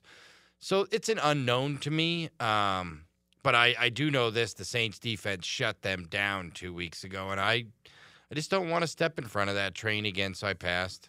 you know this. I like this because in general, I agree with you, Steve. I think your instincts are on. You know, you're going for the value, and I, that's the way you win these things or win long term. I agree. I just think the Saints are so hot. One, you know they're not going to be flat because because. Do you agree Sean Payton has a lot of brand investment in Taysom Hill? Oh, absolutely. So he, there's no way they're going to be flat. It's in division. By the way, Moore's head coach with the Bucks, three and three straight up, three and three against the spread. The ATS margin was plus a half a point for Morris. So certainly not anything really bad. Um, here's my question. I'm going to start with you, Steve, on this. What do you do when it feels like Matt was talking about? Okay, teams are now blitzing Arizona. He believes that's a demarcator, and the games after it aren't the same, right? when you only have 16 games, it's tough if you start demarcating things. But I agree with him that he's right. That, but it's dangerous because you can say, "Oh, the wind started blowing, and now this team's three and one." But before they were one and three, which is true. Right? It- Probably both are true. But people find ways. How do you with the Saints? I would make the case. Matty more than a few times was saying how bad the defense was. You could make the case now the Saints have the best defense in football. It could be the Rams. I I mean I think Pittsburgh Rams and Saints are the three best defenses. Wouldn't you say, Matt? Yes. So, do you look at the season stats with the Saints, or do you look at the last six games? I think you have to wait the last six games, probably triple, maybe at least double, at least double. So that means you're saying there's a big distinction. There's a big distinction. And you look at that, you're giving up 30 points per game for what, the first five games? And since then, you're giving up 15. And that was even before, you know, last week's, you know, shutting down at Denver. By the way, Football Outsiders defense season second best, second best against the pass, second best against the run. Saints have given up 12 points in two games. And wasn't it? Isn't there a stat that one of like they, that there are, that one of the touchdowns was a return or something? And like they've given up like two touchdowns in three games or something. Crazy. So you're going against that with with Sean Payton against a coach that he ex- has ex- exploited last time, just because of the value. Yes. Because it, might fall three. Old school. This is duct tape shoe stuff, in my opinion. You pass, I'm passing. I don't want the Saints, but I, I don't bet again. I might have the Sean Payton core or the Belichick corollary. Why bet against this guy? He and Zimmer, right? You see, Matt's not a. You know, some people are masochists. They like to get hurt. You know, he you were against Sean. I tapped out. I was wrong about the Saints, and I, I don't know what to think of Taysom Hill, but I know I don't Sean, think much yeah, either. But I mean, I- you're, you're right. Is it, with noodle arm, Drew Brees. I was wrong. But maybe you weren't wrong, meaning that he was able to perform, but he still had the noodle arm. Yeah. And most of the time, you can't do that. But Sean Payton can do it. He's seven and zero, as everyone knows, with backups. Right. But that's you're saying I want to get my money in against that guy. It's due. All right, Matty. Last number three, confidence. I got the Houston Texans here. I mean, it's just hard not to like the way that Deshaun. Watson. That was Wat- my last elimination. I like the Texans too. Yeah. It's, it's hard not to love the way that Deshaun Watson's playing. And I think my handicap here has to go no further than something I heard you say on the radio earlier, or, or at least while we were on a break on the radio, that, that the passing is three times more important than just the passing offense then the second most important category in, in you know success and winning, which is stopping the pass, and and everything beyond that just becomes so minuscule in a team's opportunities to win games. And who's throwing the football better right now than Deshaun Watson? Boy, is it impressive to watch this young man. I know Will, that Will Fuller's out, and that's that's the question yeah. to me. Yeah, and I know Fuller's out. That's obvious that he's suspended the rest of the year, so we all know he's out. Um, so uh, th- you know there is some question marks there, but there's plenty of question marks around Houston too. And, and, you know they're still missing their left tackle. They're still missing some defensive players. They should get their number one back, Jonathan Taylor, back this week. And you meant around the Colts, additionally. Colts, yeah. But but I just think that this number, Houston at home, I think you know right now they're playing really well, and I don't I don't think it's about playing for Romeo Crennel's job. I just think you're seeing one of the five best quarterbacks in the NFL perform in a passing league.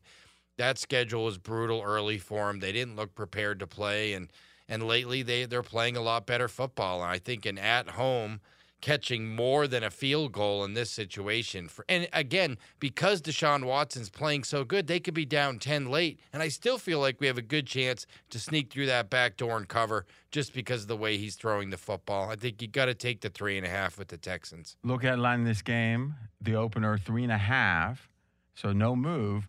But what's happened was, let's think about it. Colts look bad on one hand. Houston looks good on Thursday. Houston loses Fuller. So it feels like, to be candid, that the Colts win that battle because th- that battle, meaning I'd rather have three and a half with last week's assumptions because I don't think that game against Tennessee means that much. And it was injury based. Fezz, you can talk about the left tackle if you want. but in general, Fuller, I mean, Fezz, you were one of the first guys on, you know, T.Y. Hilton esque. Yeah, so Fuller stretches the field. What's obvious is he's number one in yardage for the Texans. What's not obvious is how he opens up the field for everybody else, You got any numbers, including? Brandin Cooks.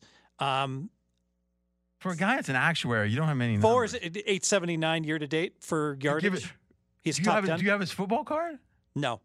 Cooks is at 719. What's sig- really significant and no one's talking about, though, RJ, the number three wide receiver, Cobb, he's got a turf toe situation. I don't know if he's going to be able to play. He's questionable. And the number four wide receiver got waived.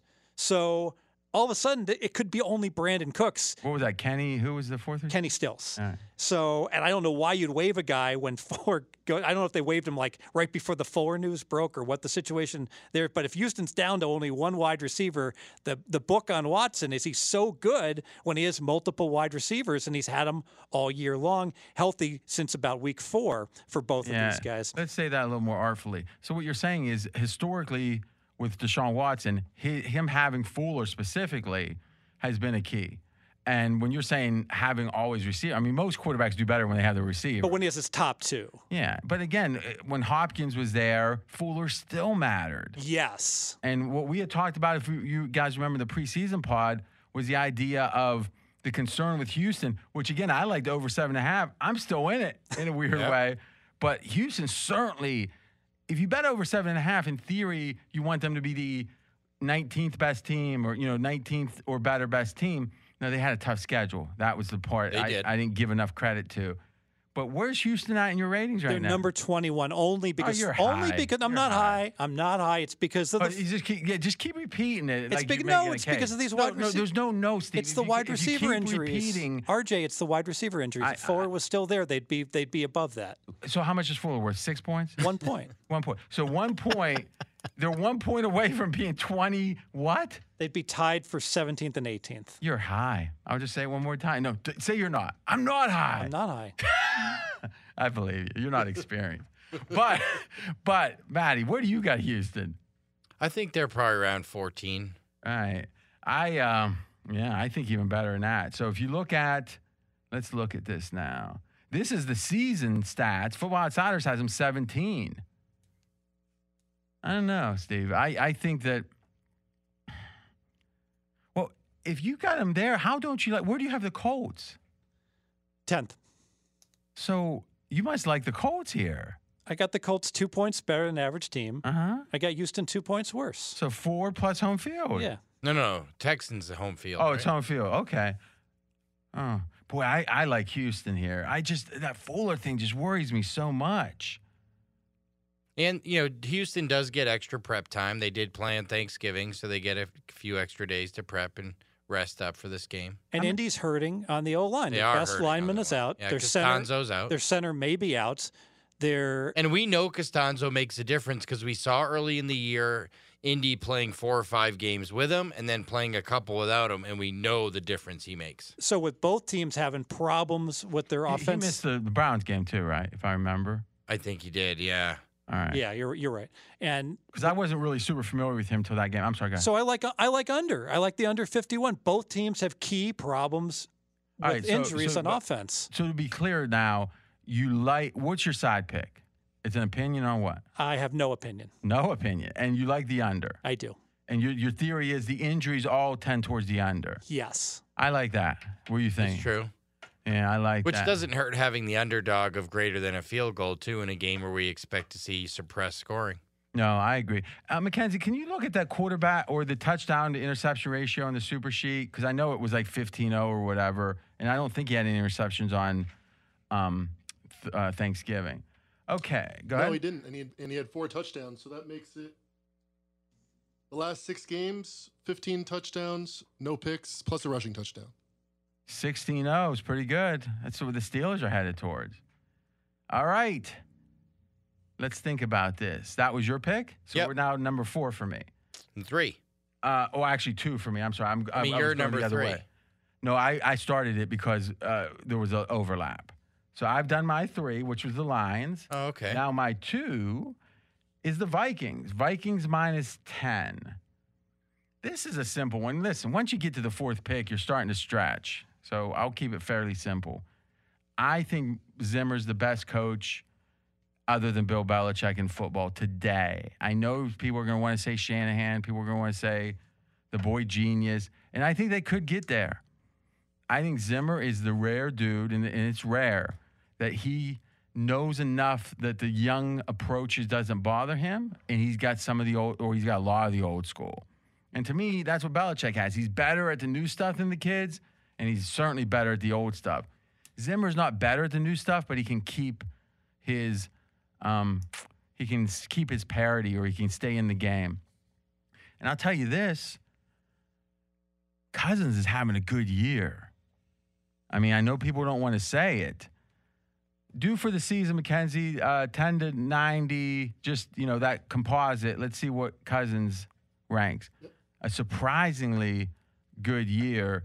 And the Jags, you got to wonder, are they, mo- I mean, you know they're drafting a quarterback.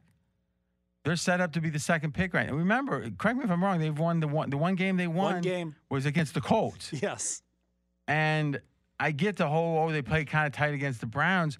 Who's even quarter? I mean, is is it uh, the stash? Or I'm sorry, we, we're on Glennon now. It's the giraffe. Glennon, yeah. He has a really big neck. is that why you call him the draft? Yeah. Yeah, I didn't connect that. I was thinking, you know, like honestly, Matt, you've had kids.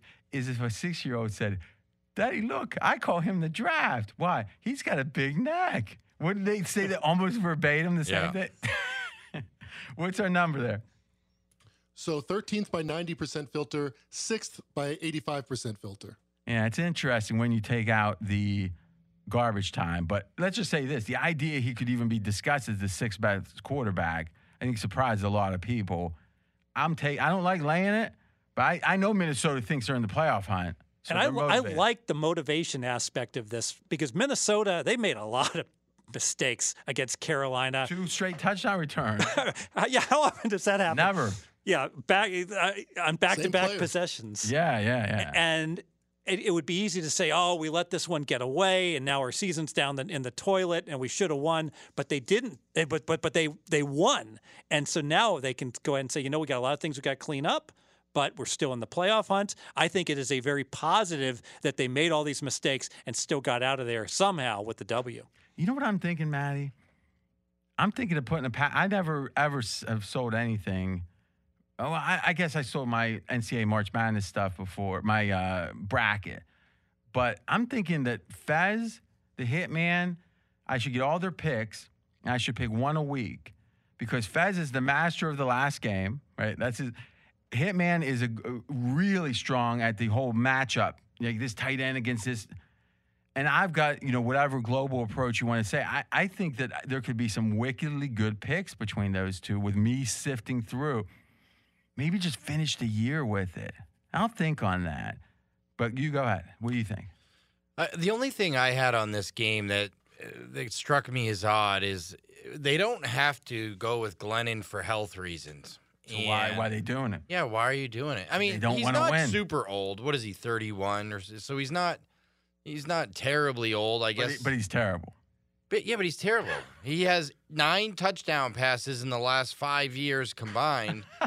and his one year as a full-time starter, 2013, it was 19 TDs, 9 interceptions and you know, a, a, a completion percentage under 60%, and average yards per attempt under six and a half. Like they don't. There's no nobody thinks Mike Glennon's going to be the starter next year, right? So why are we bringing? I mean, Minshew's healthy. We could go with one of the kids. Because Minshew's too good. Even though he's bad, I mean, Minshew is maybe the 30th best quarterback. They don't want. They don't want to win. They do not want to win. Why would they? They almost won last week. And, but they found a way not to. Yeah. It's funny how often these teams that are like up for like top picks, like when they're down eight or seven, they're the masters at, at driving down and getting a touchdown. Oh, is he really going to steal my point? Go- God, you're you're unbelievable. Go, Go ahead. ahead. No, go ahead. No, no, no. You go ahead. Well, as, as you mentioned numerous times, RJ, once they score that touchdown, now they're playing for the win. Some uh, less than optimal two point conversion calls, oftentimes. you think about it. That is the way that you could. I mean, all you need is the quarterback with you too, man. Right? Is throw gets batted down. How do you know really what was you know that someone? It's one play that isn't obvious. Now again, that's interesting. Let's say that was and we won't go too deep into this because we got a full slate, and you know we're making good progress.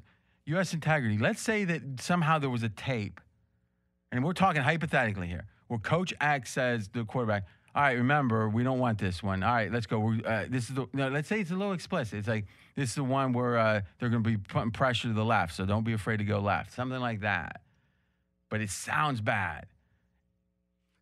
It's not point spread related, but there's money line bets. There's plenty of money line bets. How, how how would that be? What is that a federal crime? What is that?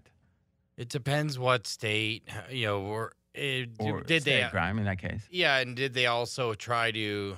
So in this case, they wouldn't have involved wagering, so there wouldn't have been oh, any like racket. You know, No. So you're saying if you if they were throwing the games, uh, and I'm not saying I'm not saying Jacksonville is because I don't know, but if they were, but it was for the draft and there was no gambling, would, would that even involve you?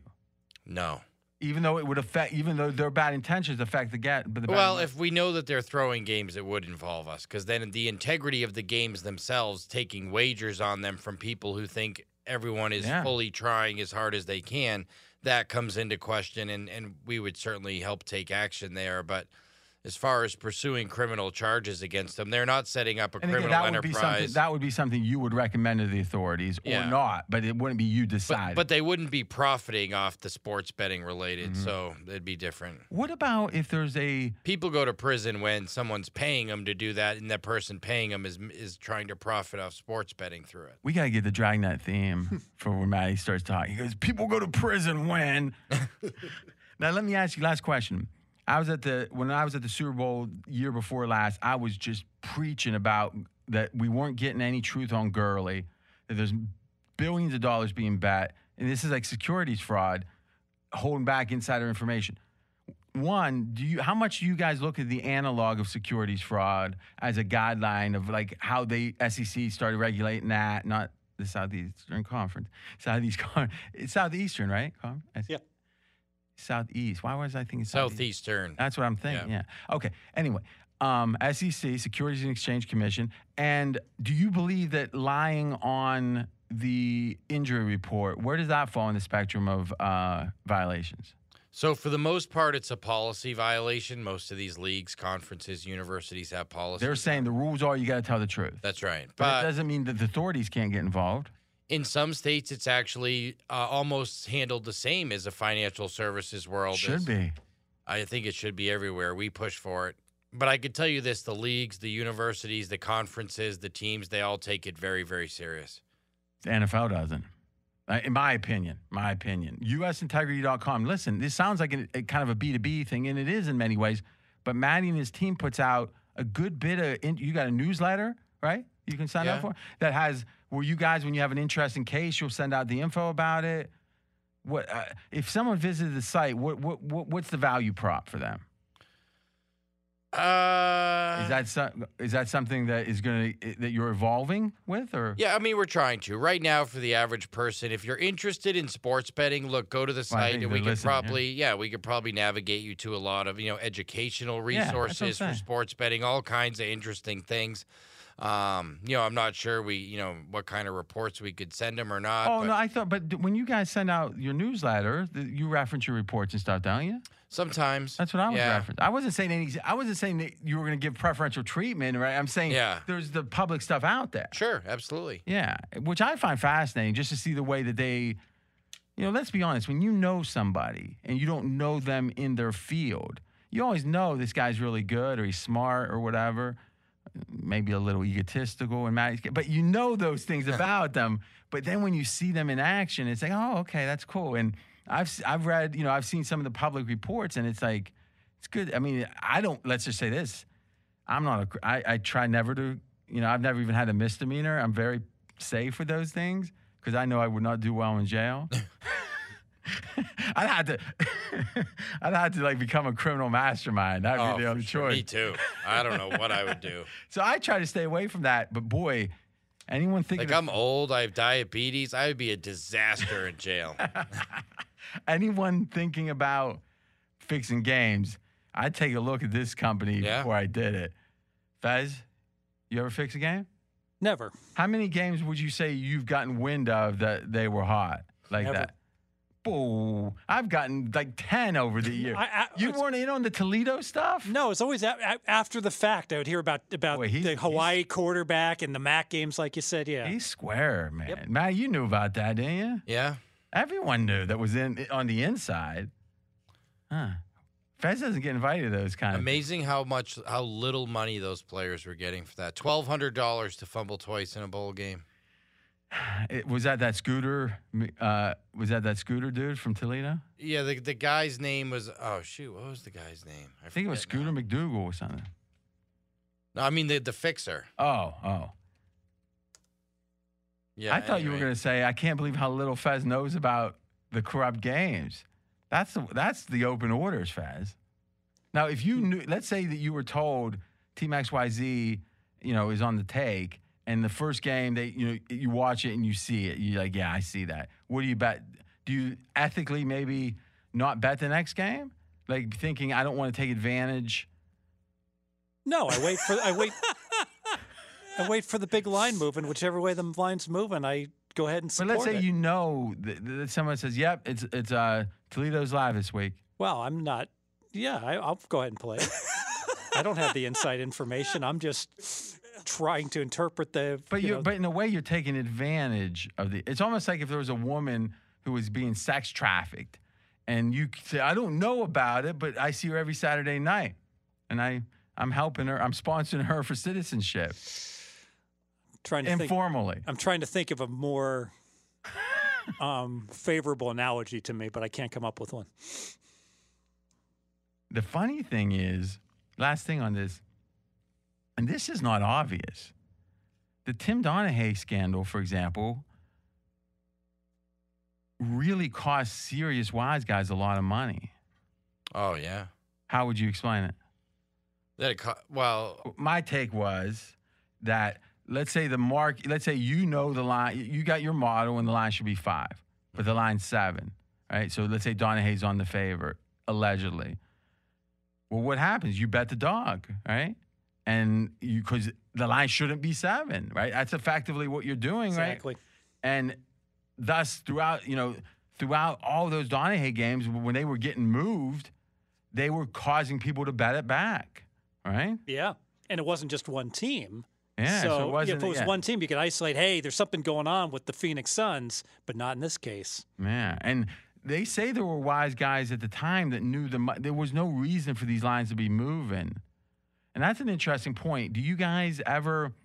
Like, I know you're looking for irregular line moves when it comes to the size of the lopsidedness and also the amount of money being bet, right?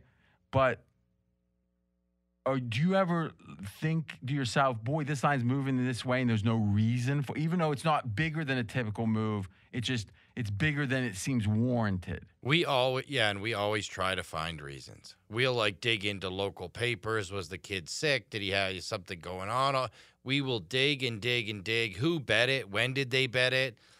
We do a lot of digging into those.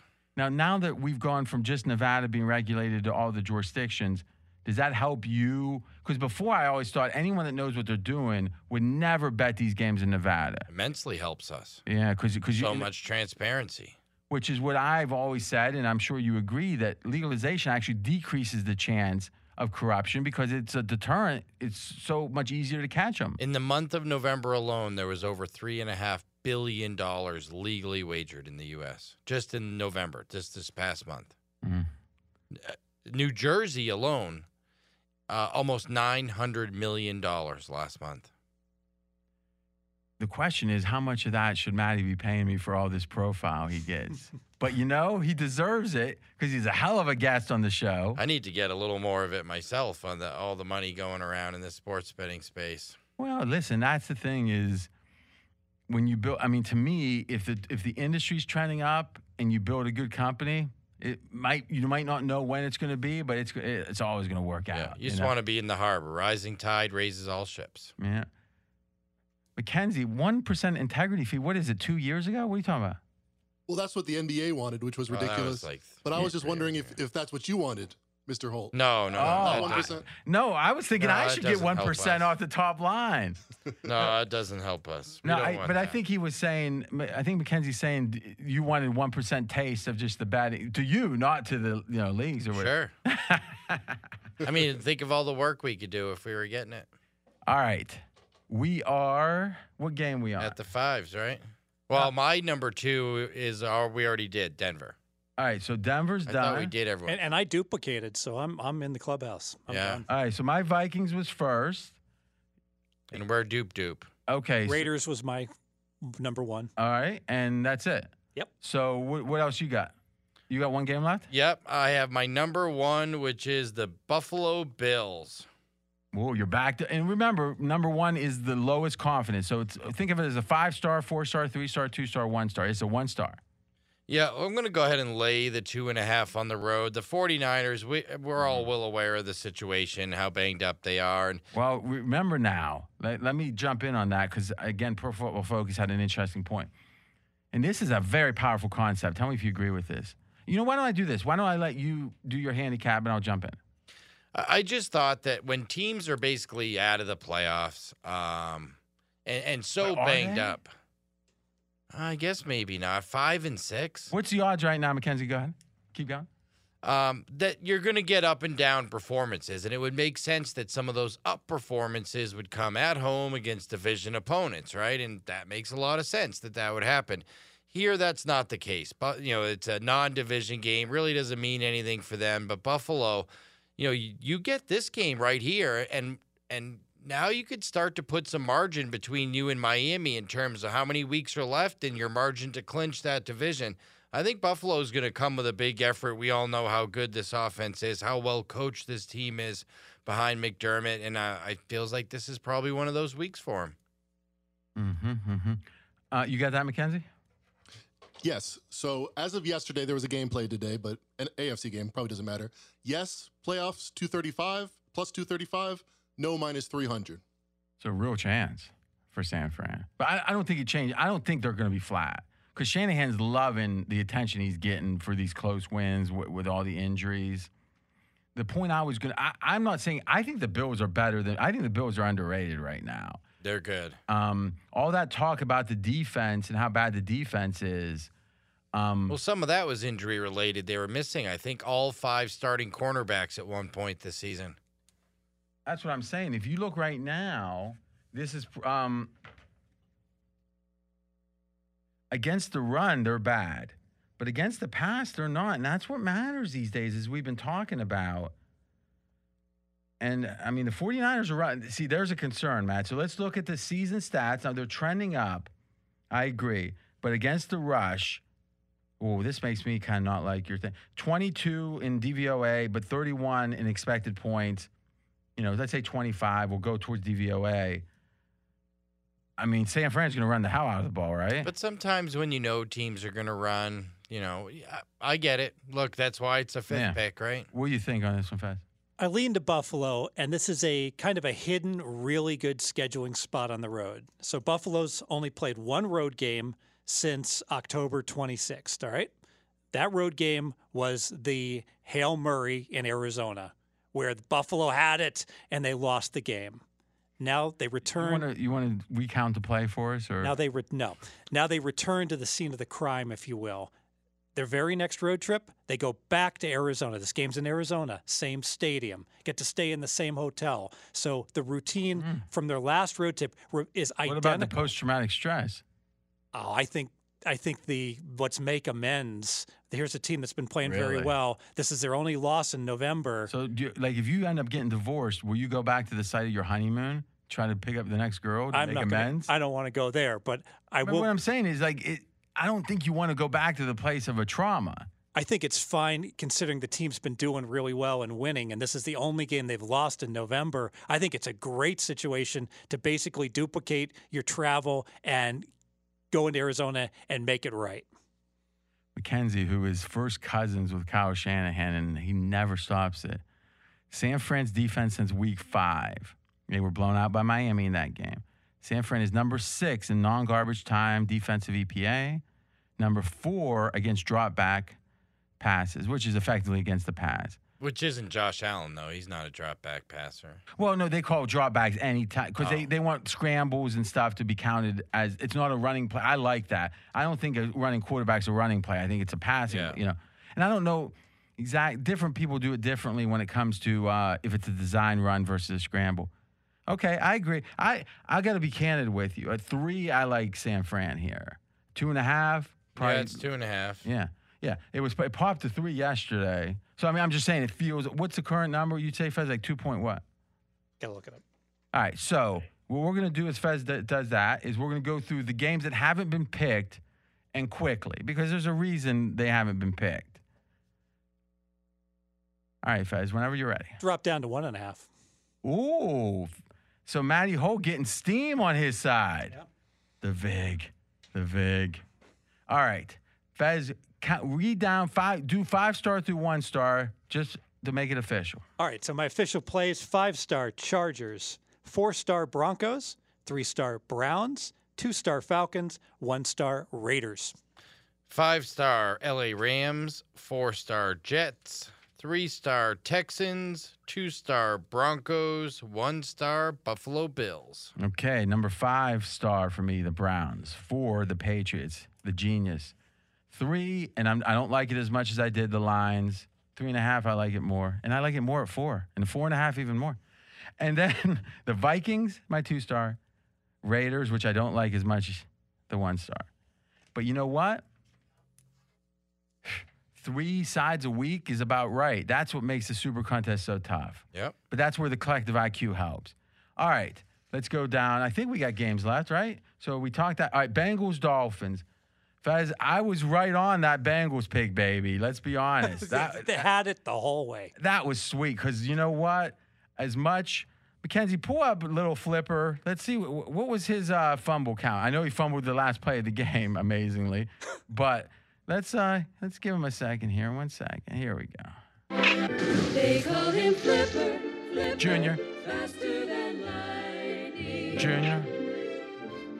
Flipper Junior. He has smaller hands than Flipper. It was actually the first fumble loss uh, of his career. He's played four games. First fumble lost. Little Flipper? Brandon Allen, yeah. How many fumbles did he have? The fumbles lost don't matter. How many fumbles did he have? Actually, just one.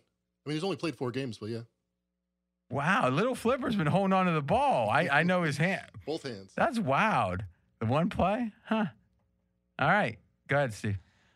I want to bet against both teams. You nailed it. The Bengals very fortunate, and I was leaning Well, I their don't way think they were fortunate. I think they played it. Why were they fortunate? because they got a kickoff return in the first half, Uh-huh. and then Daniel Jones got hurt in the second half, and Colt McCoy was bad. All right. So how? eh, What's Jones' status?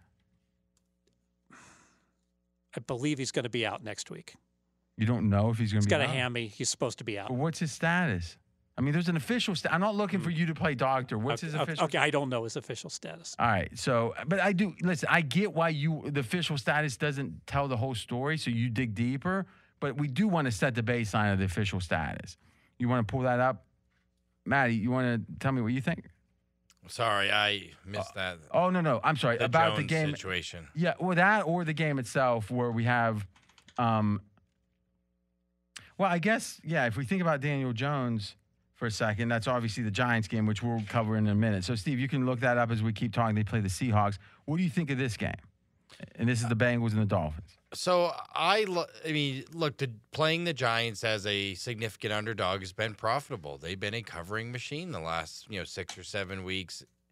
Playing them as a favorite, not such a good idea. And if you played them as a favorite last week, you lost again. Eh, So I like playing them as a big dog because they, you know, they've been covering in that spot, and it would feel like a little bit of a So, letdown. so just to the audience. So, so here's what we'll do. Everyone had their picks, and now we're running through these, and and every, it's been a long, no, not a long pod, but so let me be clear. We're gonna go to keep with what Matty's saying. We'll talk Giants, Seahawks now, and then next we'll talk Bengals, Dolphins. I'm the one that got us off on the Giants because he mentioned Daniel Jones, and I was like, okay, what's his And stat? Colt McCoy will have the stat the start week 13. All right, He's so going that's to official start now. Colt Yes. McCoy. Okay, so so let's do this then. It's Giants, Seahawks. The current line in the Super Contest is ten. McCoy's officially in. You were talking about the Giants as a dog generally good. They've covered. ooh, They covered six of seven going into Cincy, six of eight now. Go ahead. Yeah, you know, I, I feel less good about it g- with Colt McCoy. I mean, it's NFC East odds up. it's a little bit hard to back uh, McCoy in any situation right now. I guess the only spot is you could say it's kind of a letdown for Seattle. That was a big win Monday night, but the problem is Seattle has the Jets on deck, so there's no look ahead spot here for Seattle. It's just two cakewalks in a row. In fact, Seattle plays the Giants, Jets, and Washington football team the next three weeks. So My impression is Seattle's had a high intensity season, meaning it just feels like every week. I mean, Look at that division. yeah, run me down their schedule. And Mackenzie, as you're doing things, will you um pop out because I want to run through the look ahead lines real quick too because I want to run through those at the end. Um, so my thought is, I think uh, I think a letdown here makes a ton of sense because once we run through the schedule, they haven't had many flat spots. You want to run it? Yeah, so Atlanta, New England, Dallas, Miami, Minnesota, Arizona, Minnesota was Sunday night. San Fran, Buffalo, Rams, Arizona again, Jeez. at Philly, now the Giants. which was Monday night. So Yeah. they're, they're, they're kind of lesser games are on national TV. I I, I kind of like the. I mean, more I look at this, I like the Giants more than I maybe like even the Raiders at this point. So you know, I if I was fli if I could flip, I would. Any other thoughts? I like the total under. We spoke about it on SOV about how Seattle has changed their stripes, if, if you will. Here's a team that was running the ball mm. less than 40% of the time.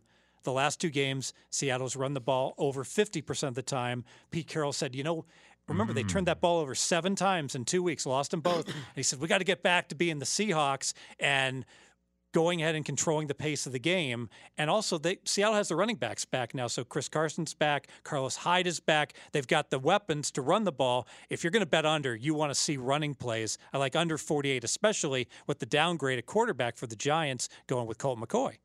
Okay, it looks like that game's been hit 46 and a half. I think the rationale is there. I think there's another rationale for the under here, which is the idea that when they were throwing the ball, a lot of turnovers from Russell Yeah. Wilson. And you could see Pete Carroll. It's like the guy that doesn't want to let his daughter go do something, but the mom's saying let her. And finally she goes and she has some kind of like, you know, traumatic situation. Dad's gonna lock it down at that point. It's like, I, I told you I didn't want to do that. To almost like in Taken is is Seattle almost lost some games and almost lost some games on these turnovers. Now they're winning running the ball. The defense is coming around. Colin Cowherd had some good stuff from a certain point. I can't remember how far back he went. Seattle has the most sacks in the NFL. wow, And I mean, this is five, four, five, six games, some, you know, real stretch. And obviously, Jamal Adams is back. They gave away a lot for him, but he's key to them. And also Dunlap, right, from the Yeah. Bengals. Now, again, I know Dunlap hurt his foot. I don't know if we have any status on that. By the way, the Giants favored right now to win the NFC East, plus 200. Washington plus 225. Philly plus 240. Dallas 5 to 1. That is quite the crew. All right, next game. Let's go to that Dolphins Bengals. We talked about Little Flipper. Only one fumble, it looks like, historically. What else you got in this game, Fezz? I want to bet against both teams. The Miami offense is really struggling. I know they're they've averaged 25 points per game the last five, but they're getting less than four and a half yards per play. So Let me ask you a question. If I stopped right now and restarted, would you say bet against both? You want to? Would you say the same thing, exactly the same again? yes. Let's try it just for fun. All right, cut, cut, cut. Okay, here we go. Steve, what do you think of this Bengals game? I want to fade both teams here. I want no part of that Miami offense that's putting up points, but it's just an aberration. There's no production that's producing those points. They're How are they being produced? return touchdowns, I mean, turnovers. that's been games and games. Well, turnovers It's been five happen. games, yeah. But what I'm saying is that when's the last return touchdown? Three games ago. They haven't gotten one the last two games. So what are we talking about? Well, that's why they've That's why you lost. wanna fade that- both Well, ga- well, that's why they've only gotten 13 points, and they only got 20 points against the Jets. You know that they they they haven't gotten the return touchdowns, so their I mean, production's they, the, poor. the it's hard to complain about the Jets game, right? When you cover, like, if you tripled the spread and you still cover, Well, no, the defense was really good. I mean, it's the offense for Miami. I mean, I like the Miami defense a lot. It's that offense I just do we don't want to trust. look maybe under Bengals team total? That's interesting. I think we got to do more team totals. I mean, just as batters because you can isolate your handicap so much better. What do you think on this game, Matty? You know, a lot of unknowns still, like who's going to start at the quarterback for the Miami Dolphins. It's Wednesday. There's no. f- Uh, Do you upgrade, downgrade off that? I, I actually think Fitzmagic is probably I agree. point and a half, two better. Might even be more. Could but, be. but I think two a minute. What do you got on that? I, I had him a point better when Tua was fully healthy. So now, with him being banged up, I think two is probably a better number. All right. And and we know it's little flipper though, Brandon Yes. Allen. Yeah. I like him a lot more than Finley. Team total will be about 15 and a half. And Cincy last week, that was the only touchdown, right? Or the first touchdown, at least, was a kickoff return, 103 yards. And then the prevent defense touchdown down 19 and then to the 10. prevent, yeah. All right. Let's see what else we got here. We did this game. We did that game. We did this game. We did that. We did this game. And we did that. Oh, Packers, Eagles, eight and a half. Pack at home. And as I said earlier, I think there's certain, and- or I might, it might have been SOV, is there certain views in expected points. In fact, I'll keep it real simple is if you just say throw out the garbage time at 10%, and then you subtract the EPA of defense from offense and get a net, is right now on that you know fairly straightforward calculation, Green Bay is the best team in football. Number one, and for, on the season, number five by DVOA. Aaron Rodgers is on radio, kind of taking bows today. I don't know. It feels like a if, as much as I want to play Green Bay because I do like that team more than you'd think.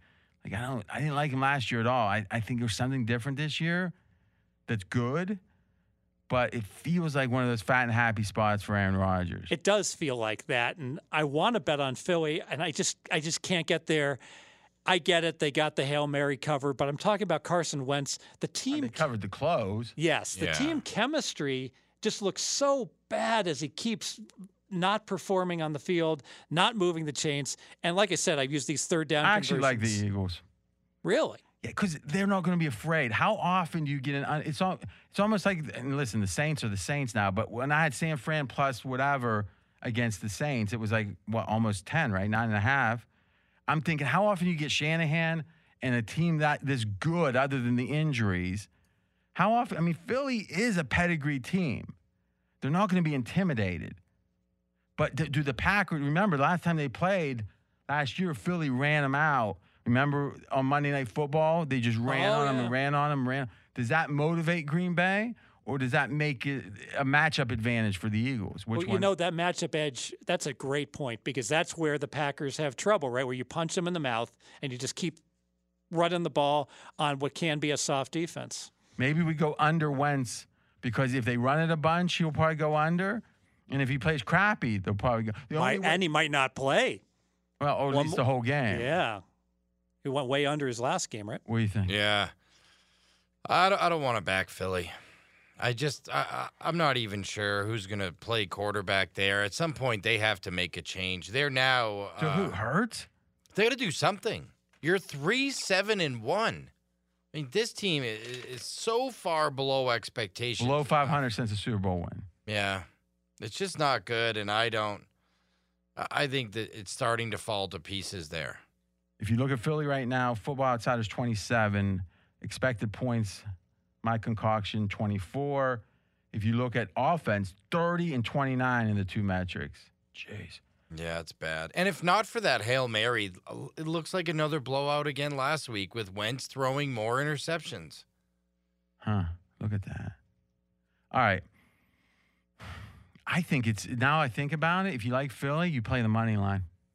Sure, why not? Take Because I mean, they're not going to be afraid late. I mean, they, th th th- hmm. you know, they're pretty. Actually, you think about it, it's funny because they played. They they had a two point conversion away from Baltimore. Now that's when Baltimore started to slide. But they that was the first game they started to slide, if I remember, because that was the game after Pittsburgh, if I'm not mistaken. And though they lost that game, Baltimore outplayed Pittsburgh other than turnovers, right? But then Philly almost beat the Steelers. Yeah, that's right. And They, then they they went- missed a field goal to go ahead, right? Correct me if I'm wrong. Uh, it's like four minutes to play, and then f- uh, Either way, it was Yeah. a tight game Yeah. at the end. And then, if I remember right, they beat the 49ers on the road. yeah. They did. So I mean, this is a team that that that they seemed. I mean, I could see them getting blown out, but the combination that they're still in the division, they got that pet. I think it's a money line play though. Plus 350. Is that right? Huh. All right, we're almost done. Uh, Mackenzie, you want to print out those lines? Yep, they're in the printer. Oh, thank you, bud. All right, Patriots we did, Chiefs we did, Bills we did, Steelers Washington, and then Ravens Cowboys. But we don't like either game, so just give me one, one or two things per game, Fezz. And let's go. Pittsburgh favored by seven and a half. They just won today, and did not cover though. Uh, at least the late number. You know, unprecedented bad schedule spot where teams had all these distractions. The Steelers. Now they got to play a team Washington that's got what 11 days to prepare for this game since they played on Thanksgiving. So huge scheduling edge for Washington, but that's why the line is so light compared to what it would be power. Pittsburgh at home, only seven and a half. Remember, Cincy was like seven against them, and everyone was like, "Oh, Cincy." And with Burrow, this is a very cheap line. I, agree. I'm worried about the loss of Pouncey. You know, losing your starting center is never going to help. So I don't like the idea that he won't be back for that game. And then when So, what's his status? he has COVID, he's Oh, he okay, he, he was out today because he's Oh, just wow, recently see that. tested positive for COVID. Oh my gosh, they're saying Bud Dupree tore his ACL. Oh man, Devin Bush. Oh, that's that's not good. So I just feel like between COVID and some of the defensive injuries, this isn't a great spot for Pittsburgh on short rest. You know, playing Wednesday and then coming. So for me, it'd be Washington or pass.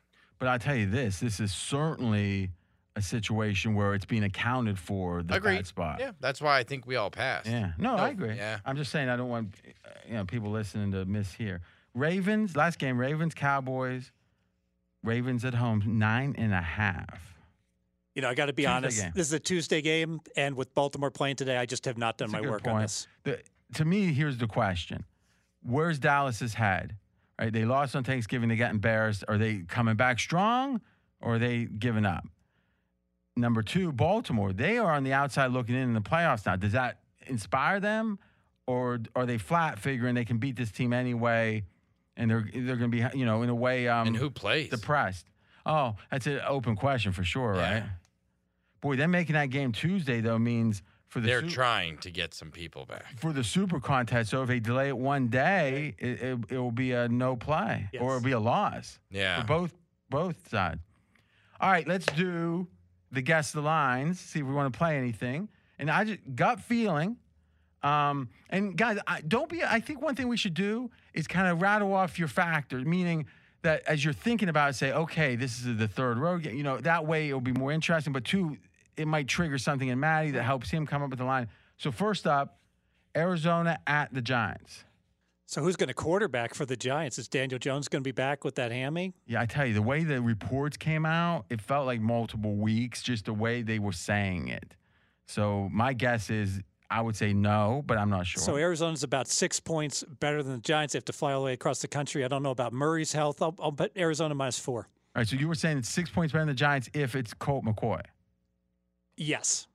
What do you So I'll make it four with with home field and bad travel for Arizona. Okay. Uh, I think it's like Arizona three. The Giants have been a sexy bet the last few weeks. They covered six of eight.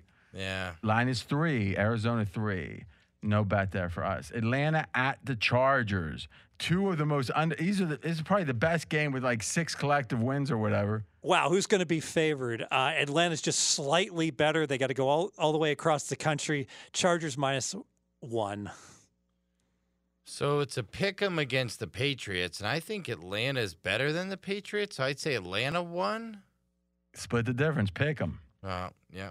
All right, uh, Dallas at Cincinnati.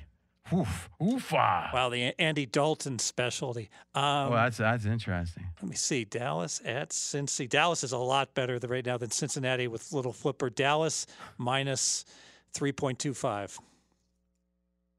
A lot better. I'd say Dallas one and a half Dallas three and a half. on the road. Yeah. Wow. All right, Denver at Carolina. Uh, even though they're going to play Tuesday and that'll end up being a short, you know what? That line will move because they're going to have to play late and then it, it, they'll get Mm. beat up and it'll Yeah, be a a short week. point. That line might be, If you like Cincy at all, You wait. you, you take it now because that line won't be three and a half. I thought you said it's going to move. It's going to. Oh, you're saying it's going It's going to go down because It's gonna go Dallas down is going to play the, the Tuesday. spot. The spot's really bad. so for now they're going to. It's going to be the Cowboys coming in on short rest. That's that's strong. You're right. Yeah. Okay, so let's think about this. So you're saying if you reevaluated, you would say what should the line be? Two point seven five. Yeah. So do we take the three and a half? Yeah, we do. I, I think we do as well. All right. Let's, so what, what's the limit on that? Uh, this is uh, this is from Westgate, Yes, sir. Mackenzie. All right, let's fire on that. So we got now next game. I'll take. I, don't- I don't know. I, I I don't mind Brandon Allen. Actually, that's the weird thing. I, like something about him. I think he's better, but I know he's better. He's better than the old NC State kid there. Oh, last his year. boy. He's got his T. You're. I think you bought all the bobbleheads, right? Yeah, Finley. I'm the only one. All right. Denver at Carolina. We're gonna have Carolina significantly better. Carolina minus five and a half. Mm-hmm. Um, you know what? I think there's still a bunch. Remember of, now, they're playing Kansas City, so it's going to be hard for them to look. I mean, there's a chance they could get crushed. I, I know you like Denver, but No, I was thinking the other way. Carolina could be getting McCaffrey back and Yeah. still not be dead for the. No, they're dead for the playoffs. they're dead. But I tell you, they've got a fire about them. Yeah, I, I don't know. Four and a half. It's four. Hmm. I kind of like that. I like Carolina. I mean, I don't. I mean, could could that really go down? Doesn't seem like it. Like, could you see three in Carolina at home? No. Remember, Carolina. They're just plus three at Minnesota. That's what I'm saying. Is so. so and if McCaffrey does come back, they could get a little boost. I mean, think about that a second. Plus three at Minnesota means that Minnesota's only a smidge better than them, right? Yeah. And now we're saying that, that Carolina is only a smidge better than Denver or a smidge and a half. So that means. Four is a little more than a smidge. yeah, you're right, especially without home field. Still, I like that. You want to check? You want to check the uh, faraway plays? Yeah. Because the three and a half, I think I'd play this. Maybe. All right. As Fezz does that, we'll go to Matty first. Green Bay at Detroit. Mm-hmm. Oh, Green Bay seven, six and a half, seven. I guess it has to be seven. Yeah. Seven and a half. Oh, seven and a half. Yeah. Oh yeah. wow. That's interesting because huh, it's funny. They take what you got. It's only at Westgate. That's the only place that has it up right now. That's rare. Most places, there are a few other places dealing most of the other games. What do you think of this Green Bay Detroit? It's the game's at Detroit. Yes. Green Bay's got to be north of seven. Green Bay minus eight. Seven and a half. So we're right in range there. Houston at Chicago. Wow. You want to talk about this? Is hmm, And again, we talked about not knowing who Houston is without Fuller. hmm We're still looking at Houston, clear favorite, uh, three or just just south of three. I'll go three. Wow. Houston minus three. I think we're way off because I was thinking pick 'em. Well, you guys are splitting the difference. It's one and a half. Mm. Houston Oh, favored. Yeah. So, yeah, I, I, this seems like the game where there's so much uncertainty, right? If I could see just how Fuller or how Watson stats, right? Yeah. Like somehow in the future, and if I could see, Chi- I think there's a chance Chicago's just giving up on the year, and I mean, because they did look like they gave up, but I mean, it was against the rival Packer. Yeah. I mean. If I just saw a, a series of each of these teams, I'd be so inclined to want to bet Houston here if if it went the way you know of them being okay without Fuller. Okay, Indianapolis at the Raiders. Now this is interesting. Ooh, this is interesting. Whoa. Go ahead. so Indy's got to be favored, clearly less than three. Indy minus one and one and a half. Yeah. So the Raiders, yeah, it's the they were three. Oh, I think it's Indy three. Indy Tua and a half. You guys are. This is like Price is Right, baby. All right, uh, four or five games left. Kansas City at Miami. How much respect do the Dolphins get? Is it six and a half or seven? I'll go six point seven five. I Kansas think City. it was six and a half two weeks ago, but I think now that two is kind of a flop out for now with his injuries, and Fitzpatrick never gets as much of the line. I'll say eight. Seven and a half. That's interesting. Okay. I, I if I think does Kansas City take Miami seriously, thinking especially if it's Tua. You know what's wild? Now I think about this against Fitzpatrick. I like I like Miami. Not only do I think he's a little bit better, but I think that Mahomes won't be motivated Yeah. if he's mm. going against Tua, who in theory is a guy looking to supplant him, looking to be a young gun. He'll want to like put his face in the dirt. And that Jets win doesn't seem like it was meaningful on paper for Miami, but it pretty much solidified them in a playoff spot. which is good, right? Yeah, that's theory is they right. Stay motivated. Yeah. All right, Minnesota at Tampa. Tampa Uh, Tom Tampa seven. Less. Tampa six. six six. It is. You guys are sharp at this. New Orleans at Philly. Oh, Philly. So Taysom Hill's still there in theory. So what was it? it was Seattle was five and a half, went up to six and a half. So New Orleans has to be even higher than that. Six and a half. Nah, five and a quarter. Six and a half. Really? Okay. How could they be less than Seattle if they're better? I than- don't think you understand how good New Orleans is, Steve. Yeah. I, I really don't. you got to dig into that th- Yep. those box scores. All right, New Eng- or New England at the Rams. Ooh, Super Bowl rematch. Rams five and a half. Not enough. Six and a half.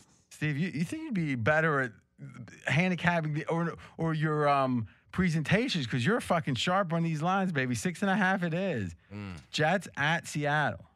Well, I think the wisdom of the crowds w- field goaling us. Listen, just take your rare compliment and be you. happy. Seattle. Jets at Seattle. Yes. Uh, thirteen and a half. Thirteen. 14.25. 14.5. Oh wow, over fourteen. Tennessee at Jacksonville. Tennessee seven. Well, we got to go north of that. We're going to go. Wow. Can't be 10. Seven and a half? Yeah, nine. Nine and a half. I don't want to play guess the Nine lines and a of this half guy. on the road. Yeah. Wow. Last game. This is a neutral field in Arizona. Washington, San Fran.